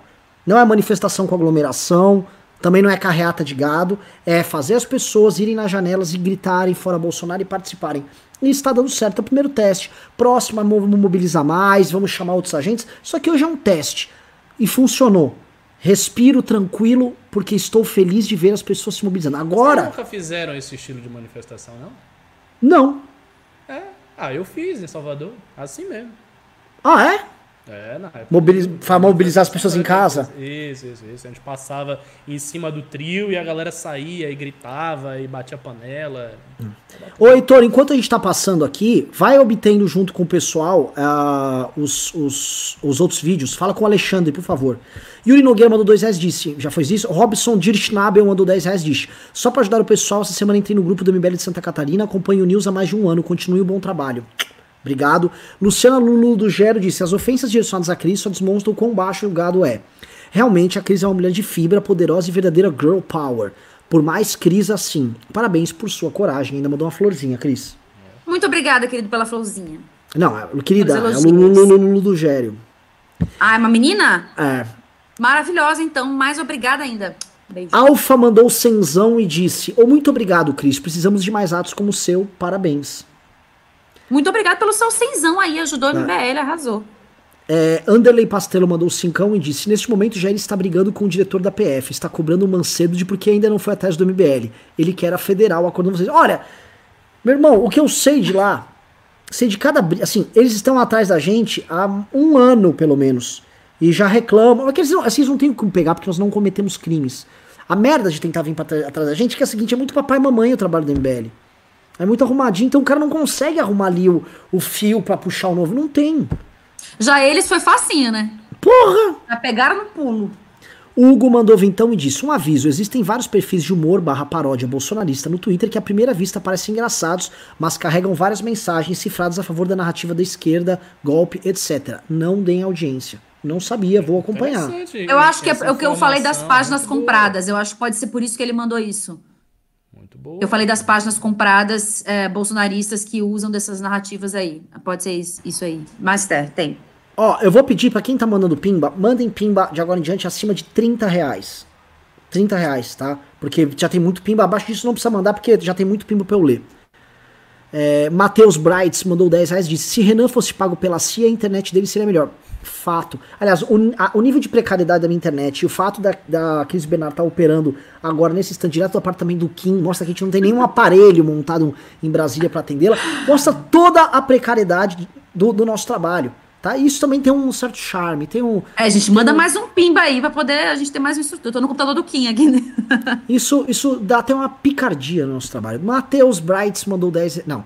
Lucas Cantadori mandou 94,90 e fala: todo o apoio a vocês. É guerra, meu irmão. Contamos contigo. Ana Lúcia Castilho Delgado, novo membro, bem-vindo. Boa, bem-vinda. Leandro O mandou cenzão e disse: Bernardo, obrigado. Estava engasgado na garganta. Estamos todos tristes e desesperados com a condição do Covid. 38 mil afogados e sem se despedir da família. A bola é tua, Cris. É isso aí, foi o que eu falei. Não é 38 mil pessoas de estatística, não, objeto de estatística, não. São 38 famílias mesmo que estão chorando e não podem nem enterrar seus mortos causa dessa doença desgraçada. E o presidente fazendo pirracinha com a imprensa, não quer dar os dados, querendo inventar churrasco com o ministro. é, essa palhaçada, tô dizendo que é gripezinha, sambando na cara de todo mundo. Esses, esses 38 mil caixões aí estão tudo nas costas dele. Ele quer empurrar para os governadores, mas é tudo nas costas dele. É, muito obrigada aí pelo cenzão, arrasou. Vamos lá, Michel Menezes mandou dois reais, disse aumenta o som, Ricardo, faz tempo. Frice Somoro mandou cincão, disse parabéns pelo ato de hoje, Cris, tem que fazer isso mesmo. Renata Morelli mandou 30 e disse, Cris, você foi nossa voz hoje, tenho certeza que muita gente estava engasgado. Quais as próximas ações práticas que podemos fazer para mostrar nossa indignação contra o Bolsonaro? Vamos chamar mais panelaço pra semana que vem, panelaço delivery, tá? E vamos chamar, tá todo mundo de outros movimentos convidados pra gente fazer panelaço delivery na semana que vem, tá? E eu acho que isso aqui já dá pra gente fazer uma... a Agora, uma, uma sugestão. Vamos usar um dos grupos, eu acho inclusive aquele expandido, para a gente colocar ideias de atos. Fazer assim, uma lista de 10, 15 ideias de atos simples e criativos e diferentes. Porque eu acho que quanto mais diferente, inusitado, assim, estranho, mais vai chamar a atenção. Vamos lá. Uh... Renata Morelli já foi. Eduardo Vinícius mandou 10 reais de CMBL deve chamar o Moro nas lives para descobrirmos o seu grau de liberdade. Eu acho que o Moro não vai aparecer tão cedo em lives com a gente quanto ele tiver nessa briga com o Bolsonaro, tá? André Lemes mandou 5 e disse: alimentação correta não melhora a imunidade não previne processo inflamatório. Quem diz isso são só idiotas como eu era até ontem. Hashtag Renan tem razão. Eduardo Vinícius mandou 5 reais e disse: a grande pergunta que devemos desvendar: Moro é liberal? E aí, Ricardo? Eu acho que o Moro é um liberal político, sim. É, difícil. Eu, eu, eu, não sei, eu não conheço tanto a figura assim, mas eu acredito que sim. Eu acredito que sim. É que, novamente, os termos que o, o, o liberalismo, muita gente, é, é, ele quer saber se o Moro quer privatizar empresas. Né? É, é, isso não dá para falar, mas assim, do ponto de vista político, eu acho que ele é um cara próximo. Como professor ele era. Também acho, também acho. Império da lei, democracia, igual isonomia jurídica, tudo isso é liberal. Uh, Leandro O mandou 7,90 e disse churrasco de bananinha, bananinha assada. A Francisco Moro mandou 10 reais disse: Um, minha grande tristeza é que hoje todo mundo da direita e esquerda está agindo como oportunismo, falta espírito público. Todo mundo quer colher benefício político, narrativo, etc. É da vida. Eu quero fazer um comentário. Veja só, é, essa perspectiva da política é uma perspectiva profundamente incorreta, embora pareça moral, pareça ética. Porque qual é o problema disso? O problema é você supor que o campo da política é o campo da expressão moral. E não é o campo da expressão moral. O campo da política é especificamente o campo do combate, do embate. É, é uma disputa de poder mesmo. E não dá para tirar isso da política. Se você tira isso da política, só tem dois jeitos de tirar isso. Ou você abole a disputa de poder, porque não há mais critério de disputa nenhum, então você tem uma anarquia total, todo mundo se mata. Ou você abole a disputa de poder porque você tomou o poder. E aí você instaurou um governo tecnocrático em que não há mais disputa de poder. Então o campo específico da disputa de poder desaparece. Então ah, não tem como você transformar a política em ética. Política é uma coisa, ética é outra. Olha, que aula. E parece que tem vídeo. Vamos lá. Heitor botou um vídeo aqui e saiu. Então vou ler o próximo ping. Cara, eu, eu lembrei aqui, Ricardo. Meu primeiro MBL News foi com você. Foi. Que eu discordei tinha aquela bancadinha. Foi, a gente discordou horrores. Ulisses, eu acho também. É verdade. É, Heitor, é. você vai botar o vídeo ou não? Se for, bota o vídeo agora. Era ainda naquela bancada lá que a gente fazia. É isso aí, galera! Sai da panela! Pisca a luz! Pisca a luz da sua casa! Bate panela! A gente vai derrubar esse governo ingrato! Esse governo vagabundo! Pisca a luz! É isto aí, vai botando mais vídeos conforme vão aparecendo. Agora vou ler. Francisco Moro mandou um pimba 2 disse: Acho que a gente não pode se deixar nivelar assim. Fala em relação ao impeachment. Por mais que essa seja a melhor saída para a direita, agora é hora de pensar no Brasil e tirar o Bozo como der. É, tirar o Bozo como der, eu posso até falar que eu posso tentar dar um golpe nele. Né? Existem qualificações no processo. Né? É, é e, a, e, a, forma importa. E nós sempre fomos os caras que disser, diz, dizíamos no impeachment da Dilma: a forma importa como você derruba. Porque é o seguinte, pro, pro, pro PT foi uma merda. Eles ainda fizeram uma chicana junto com o STF no final para tentar dar uma marmelada e salvar os direitos políticos da Dilma ali. E a gente foi, foi muito no rigor. Foi, foi foda. O impeachment da Dilma, assim, os caras estão com essa bagaça engasgada, engasgada aqui porque eles perderam na regra do jogo. Vamos lá, Leonardo II mandou 30 reais, disse: Bolso não sente empatia pelos mortos do Covid. Tem eleitores dele entre as famílias que sofrem. E nem por esses ele mostra humanidade. Vai ser conhecido pela história como o presidente genocida. A queda começou. É importante lembrar, tá? Que pelo menos, assim, ó, uma grande parte, grande mesmo, se não a maioria dos mortos pelo Covid são provavelmente eleitores do Bolsonaro pela própria distribuição geográfica disso. Muitos mortos em São Paulo, tá? Então, é, é, pessoas mais velhas morrendo. Tem muita gente que votou no Bolsonaro e o Bolsonaro não quer nem ouvir falar que essa pessoa existiu. Ele é capaz de não se comover nem se fosse da família dele, que dirá dos outros. Bom, ele falou isso, né? Ele e o filho. Frice Somoro mandou 10 reais e disse: Já criamos essa direita do zero, podemos reconstruí-la. Mas temos que deixar a direita leprosa para trás para abrir espaço para uma direita decente. Infelizmente não se salva muito no BR atual. Meu amigo, em nenhum outro campo político é, tá bom, tá? Se eu for olhar na esquerda, quem você imagina que tá pintando de bom lá? Hum? Quantos são obrigados a ter que pagar pedágio pro Lula? Hã? Ah, é o Ciro Gomes? Eu vejo o Ciro Minion vindo aqui, que ele fala. Gente do céu, Calma, calma, vocês estão falando de uma das oligarquias mais antigas do Brasil, a oligarquia dos Ferreira Gomes. Vocês estão depositando esperanças progressistas numa oligarquia antiquíssima. Tá? Calma, calma. Fábio Xavier. Eu vou repetir aqui uma coisa: bolsonarismo não é a direita. Cuidado é, com isso, não cuidado, bota a gente no bolo, não. Cuidado, isso é uma coisa que o Ricardo fala. Vamos, bolsonarismo é de direita, Cris. Fiz um mansplaining aí com você? Acho que tô sendo machista. Não. Não, não é ah, falar possível. Eu falo muito, se deixar, fico meia hora. Não, não, é, eu não vejo. Eu, o Bolsonaro é de direita mesmo. É que não é a nossa direita, né? Mas ele é de direita. É, a questão é que ele não esgota o campo.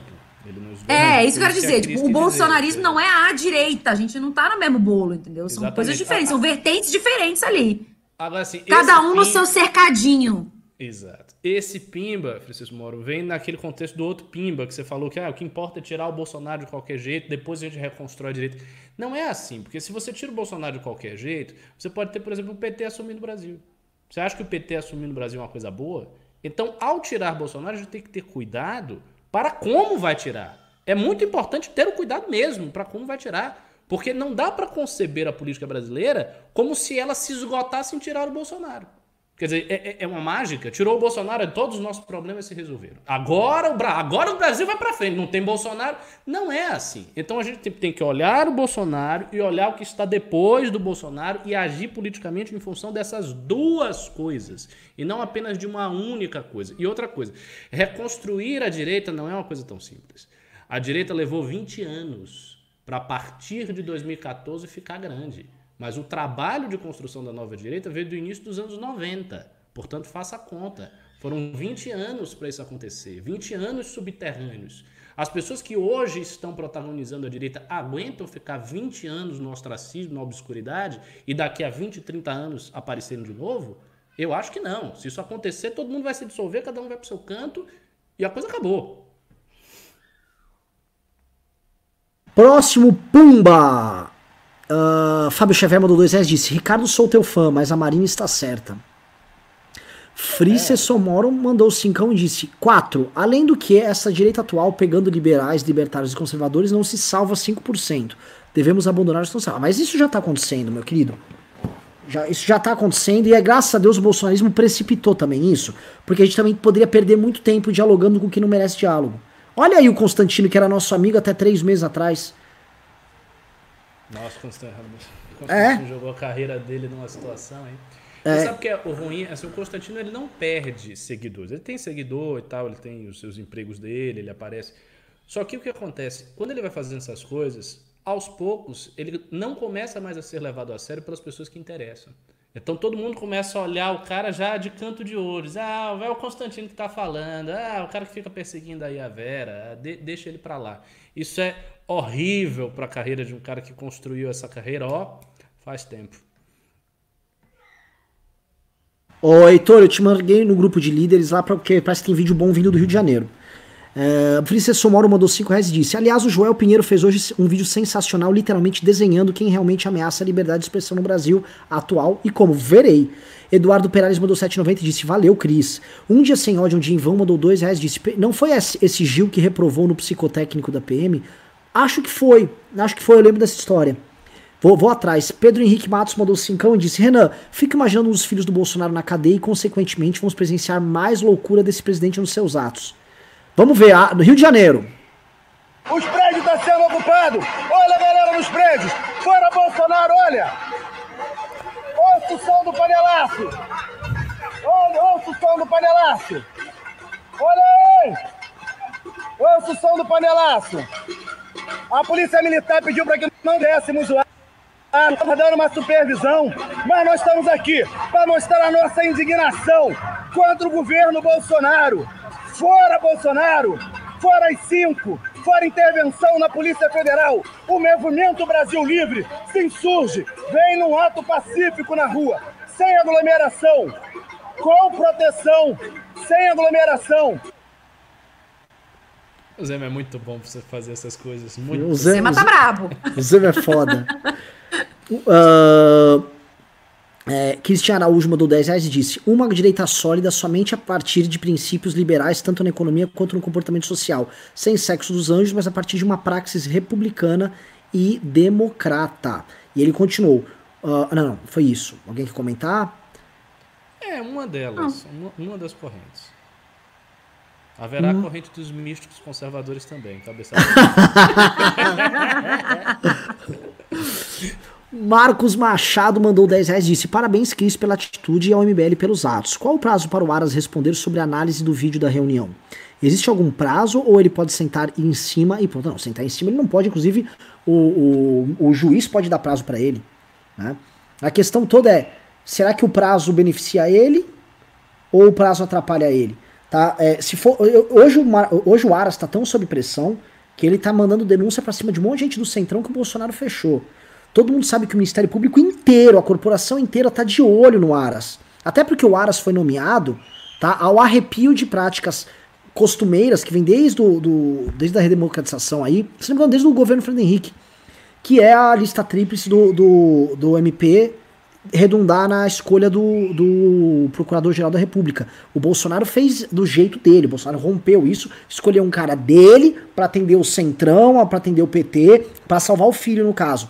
Só que agora, ele o, MP tá tudo em cima, o Aras tem carreira, o primo dele é um cara respeitado. Então não é assim, né? Então essa pressão hoje ajuda. Eventualmente demorar um pouco mais a ponto do MP estar organizado e com, com a luneta em cima dele é bom. Marcos Machado falou parabéns Cris, pela atitude. Ah, não, isso já foi. Ah, Pedro Camargo mandou 5 reais disse: Acho que a cassação seria catastrófico, pior que a facada dele. Precisamos começar a maturar a ideia do impeachment antes que seja tarde. Somos dessa tese.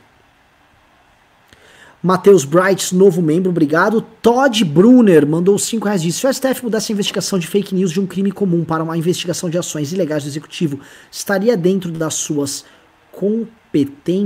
Eu acho complicado. Eu, eu, eu não, não sou um cara que manja aí do regimento do STF, nem de legislação. Denis Santos mandou 99 centavos. Tereza Salles mandou 94,90 e disse: Parabéns a todos, estamos juntos. Tereza, muito obrigado. De coração.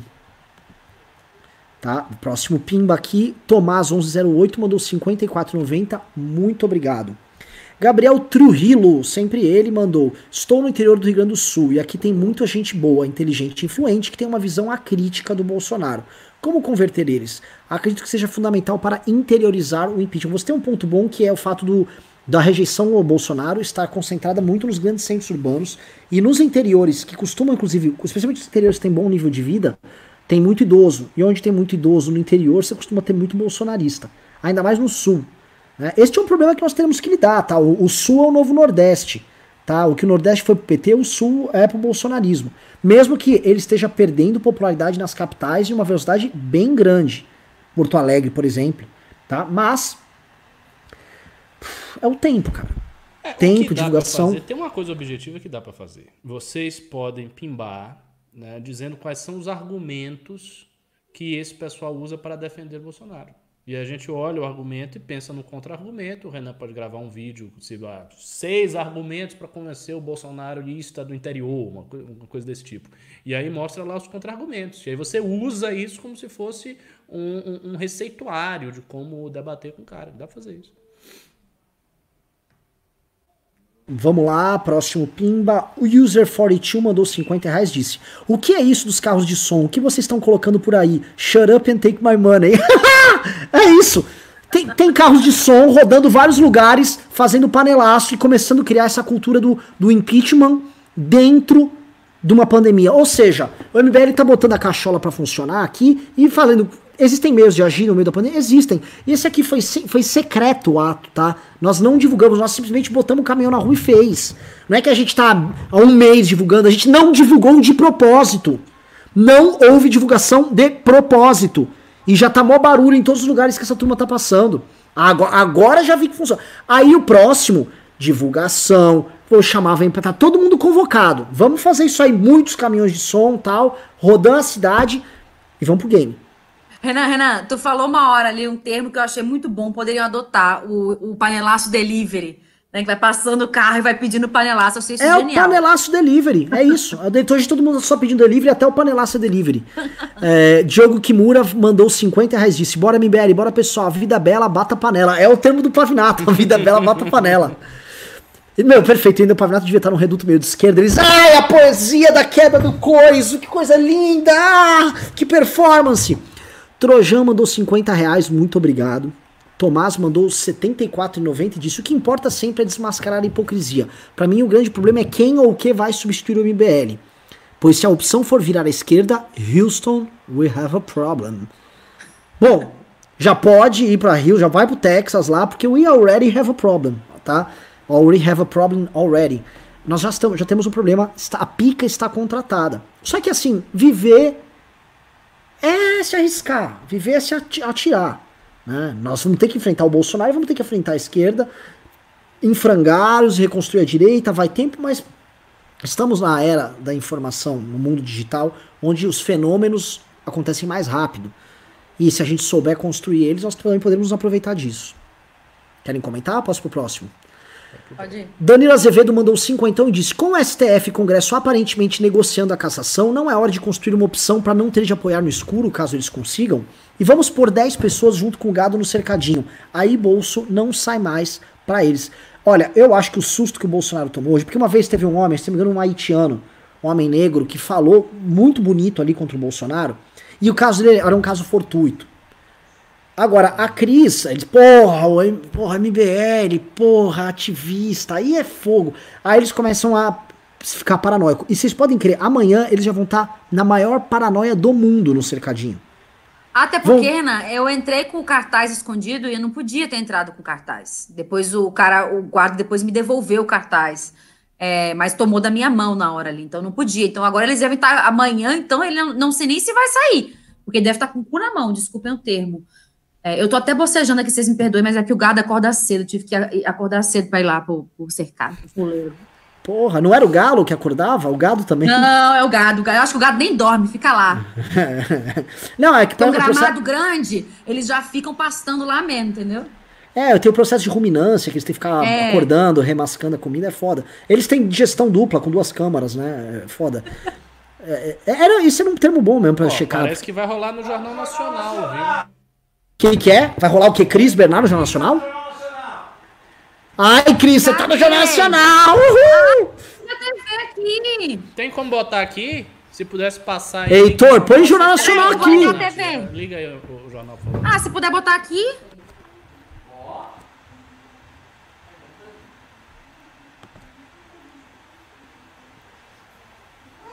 Até Alguém me mandou filha aqui que eu tava na Band, viu? mas eu não É, sei que é lugar da Jornal Band. Nacional, acha. Bora, pra frente. E aí, cadê Heitor? Heitor nos coloque no JN. Por favor. Alguém falou que a gente tava na Band também, mas eu não sei. Alguém mandou mensagem pra mim aqui. Dá oi. Um monte de gente. Gorduchinha. Tá agora, agora ela quer aparecer. Acabou. Ela tá chorando até que não vai aparecer. Ó, Cris no J, todo mundo falando Cris no JN. Disseram que já foi. Deixa eu perguntar aqui.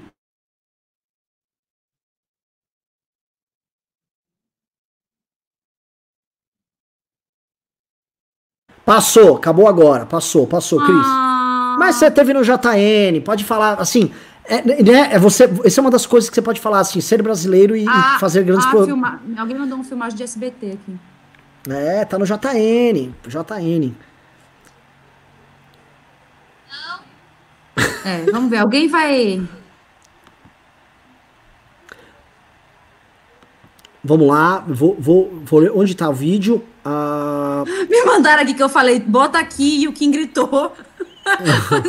Mas é pra ligar a TV, minha gente. Eliel Fontes mandou 31 reais, disse, Cris, depois das constantes investidas do bolsonarismo contra as instituições e completa desumanidade frente às vítimas da pandemia, você finalmente considera o governo, de fato, fascista?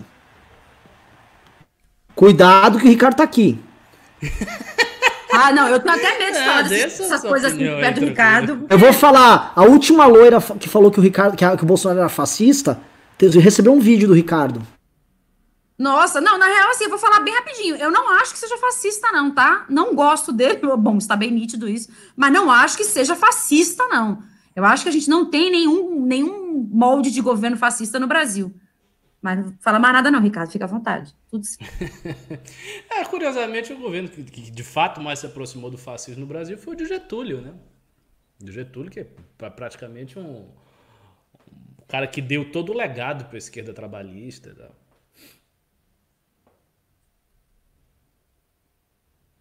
Vamos lá, Talita Cadroli, a grande Talita Cadroli, menina comedora de polenta da, da Serra Gaúcha, mandou 74,90, muito obrigado. Viciada em polenta. Eu sempre falo, quando eu conheço qualquer pessoa eu sei que essa pessoa é da, é da Serra Gaúcha, eu falo, especialmente se é mulher, eu falo que ela come muita polenta, que no fundo a garota começa a ficar irritada. Não sei porquê. Não, você é polenteira, né? Você fica lá fazendo polenta, parece que é uma coisa meio bruta. Rafael Bueno mandou 50 reais e disse: propõe o MBL fazer um debate ao vivo entre duplas. Kim e Ricardo Almeida versus Constantino e Alan dos Santos. Que tal? É, seria bastante inusitado, viu? Nossa, mas é muita humilhação. Só que ia ser muito engraçado porque o Alan dos Santos no debate com o Constantino, ele ia atacar o próprio Constantino. É, exatamente. Eu tô aqui no debate com esse esquerdista que me colocaram, eu não tenho nada a ver com esse cara, não. Esse cara é um oportunista. Esse cara só tá falando. Ele só tá do meu lado aqui porque o professor Olavo permitiu, tá? Porque se não fosse o trabalho do professor Olavo, ele nem existiria. Pois é. Ana, não, eles, se, eles se comem entre si ali, né? Bizarro. É verdade. É, Ana Coló mandou 37,90 e disse: Cris, fala pro gado, muge mais alto que daqui eu não te escuto. Mas não escuto mesmo, eles acham que eu consigo ler, eu não consigo ler mugido, minha gente. Eu vou ter que fazer um curso para entender mugido, porque eu não consigo nem entender vocês mugindo e nem escrevendo. Não adianta escrever nas minhas redes sociais que eu não compreendo. Deixa eu só fazer um parêntese aqui que eu precisava falar, Ricardo. Me mandaram aqui que tava o tempo inteiro te trollando do áudio. Não tá nada ruim teu áudio em momento nenhum. Era trollagem com você, pessoal. Eu não gosto de trollagem, tô te contando aqui. Vamos lá. Agora você aparece? Cadê?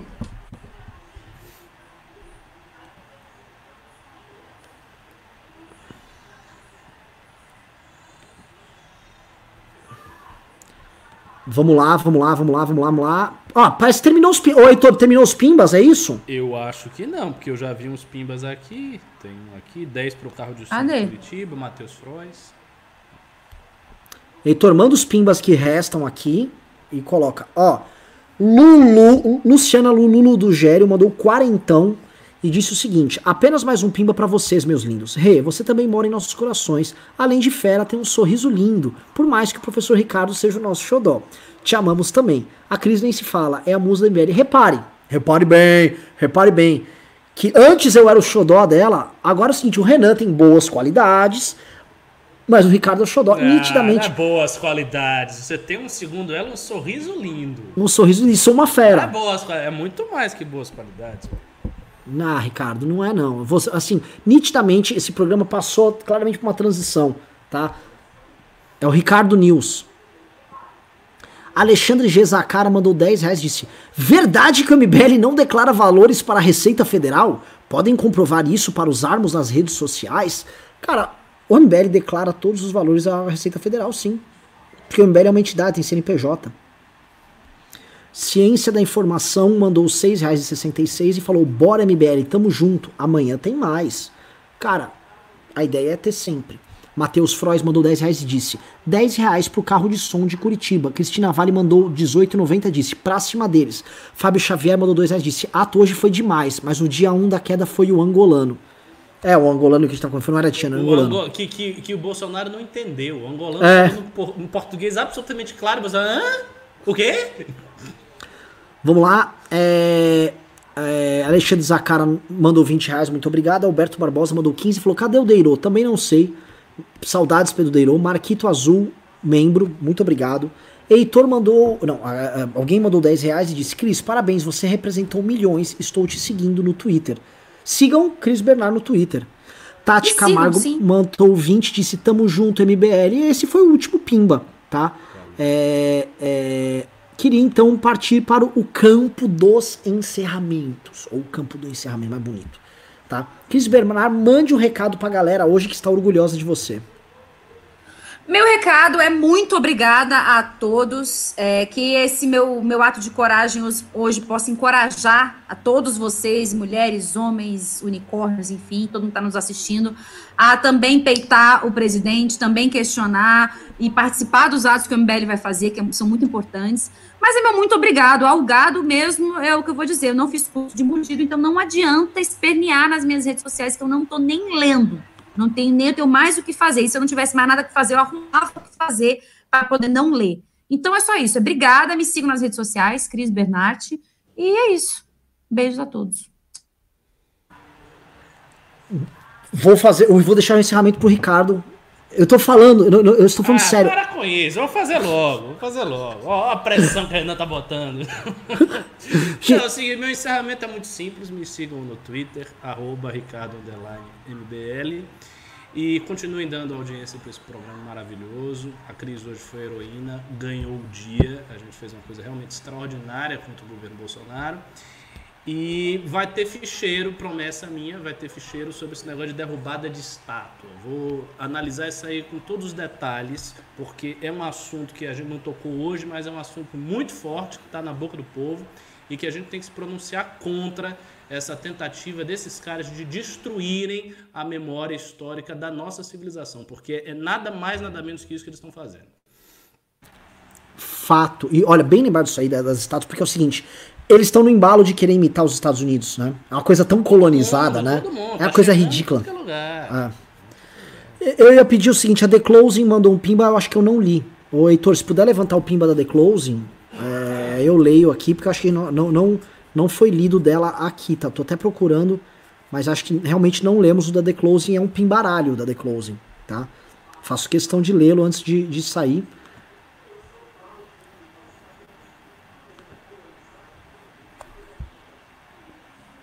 Heitor, cadê o pimba da The Closing? Que Heitor está procurando The Closing. Se estiver vendo, manda aqui pra mim no, no, no Instagram, tal, que eu leio o pimba.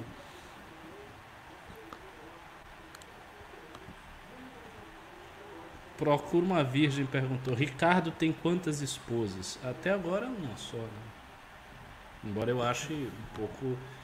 É, pouco, né? Mas costumo reclamar em voz alta aqui, que eu acho Você diria que é um, é, uma, é um limitante aí, né? Um, é uma perspectiva. Estamos procurando pimba, vamos encerrando aqui e tal. Olha, Shirley Arruda mandou 20 dólares e disse: Peçam às pessoas para pôr bandeiras ou qualquer coisa com as cores da bandeira em frente às casas, fora Coveira ou fora Bolsonaro, em cima do muro, janelas de apartamentos, teto ou pintar muro de suas residências. Cara, isso vai começar. Ah, chegou o Pimba da The Closing, 100 reais e disse: Obrigado, Cris. Cansei de receber mensagens de amigos de fora perguntando da situação do Brasil e eu tenho que explicar que além do corona, temos um maluco como presidente. Hashtag bata a panela da sua janela. Cris Bernard. É isso, tenho que dizer não, ela tá certíssima. A gente tá, a gente virou chacota internacional. O mundo inteiro fala mal da gente por causa do Bolsonaro. A gente tem um palhaço na, na presidência da República, não tem a mínima seriedade, né? Nem numa situação séria como essa. Então é isso, infelizmente, né? Por enquanto ainda temos esse esse circo aí com o Bolsonaro. E é isso, pessoal. Muito obrigado. A gente falou que ia começar a agir. Vamos ter ação praticamente todos os dias agora contra esse governo desse maluco, desse psicopata. Agradeço demais para todo mundo que pimbou, agradeço demais todo mundo que participou. Agradeço demais Kim, ah, Kim, Kim o quê? Agradeço demais a Cris e parabenizo ela por estar tá sendo essa pessoa corajosa que você foi. Sabia que ia tomar porrada. Novamente, se fosse uma coisa ardi, um ardil do MBL, planejado pro MBL, MBL tem militante em Brasília, poderia ter mandado militante em Brasília. MBL tem militante no Brasil inteiro, tá? Que não é de gabinete. A Cris quis fazer isso. Não tem porra de MBL nenhum. Ela quis fazer isso. Ela deixou de receber para isso. Ela fez o trampo dela e ela tá de parabéns. Tá? E eu tenho mais culhão que esses homens tudinho aí desse, desse MBL, desse país, eu, eu arraso. É isso aí, por isso que nós não temos mulher no brincadeira. Temos mais imagens, hein?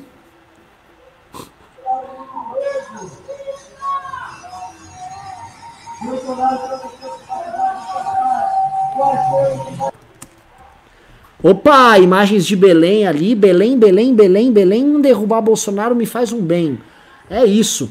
Galera, beijos e abraços. Fui!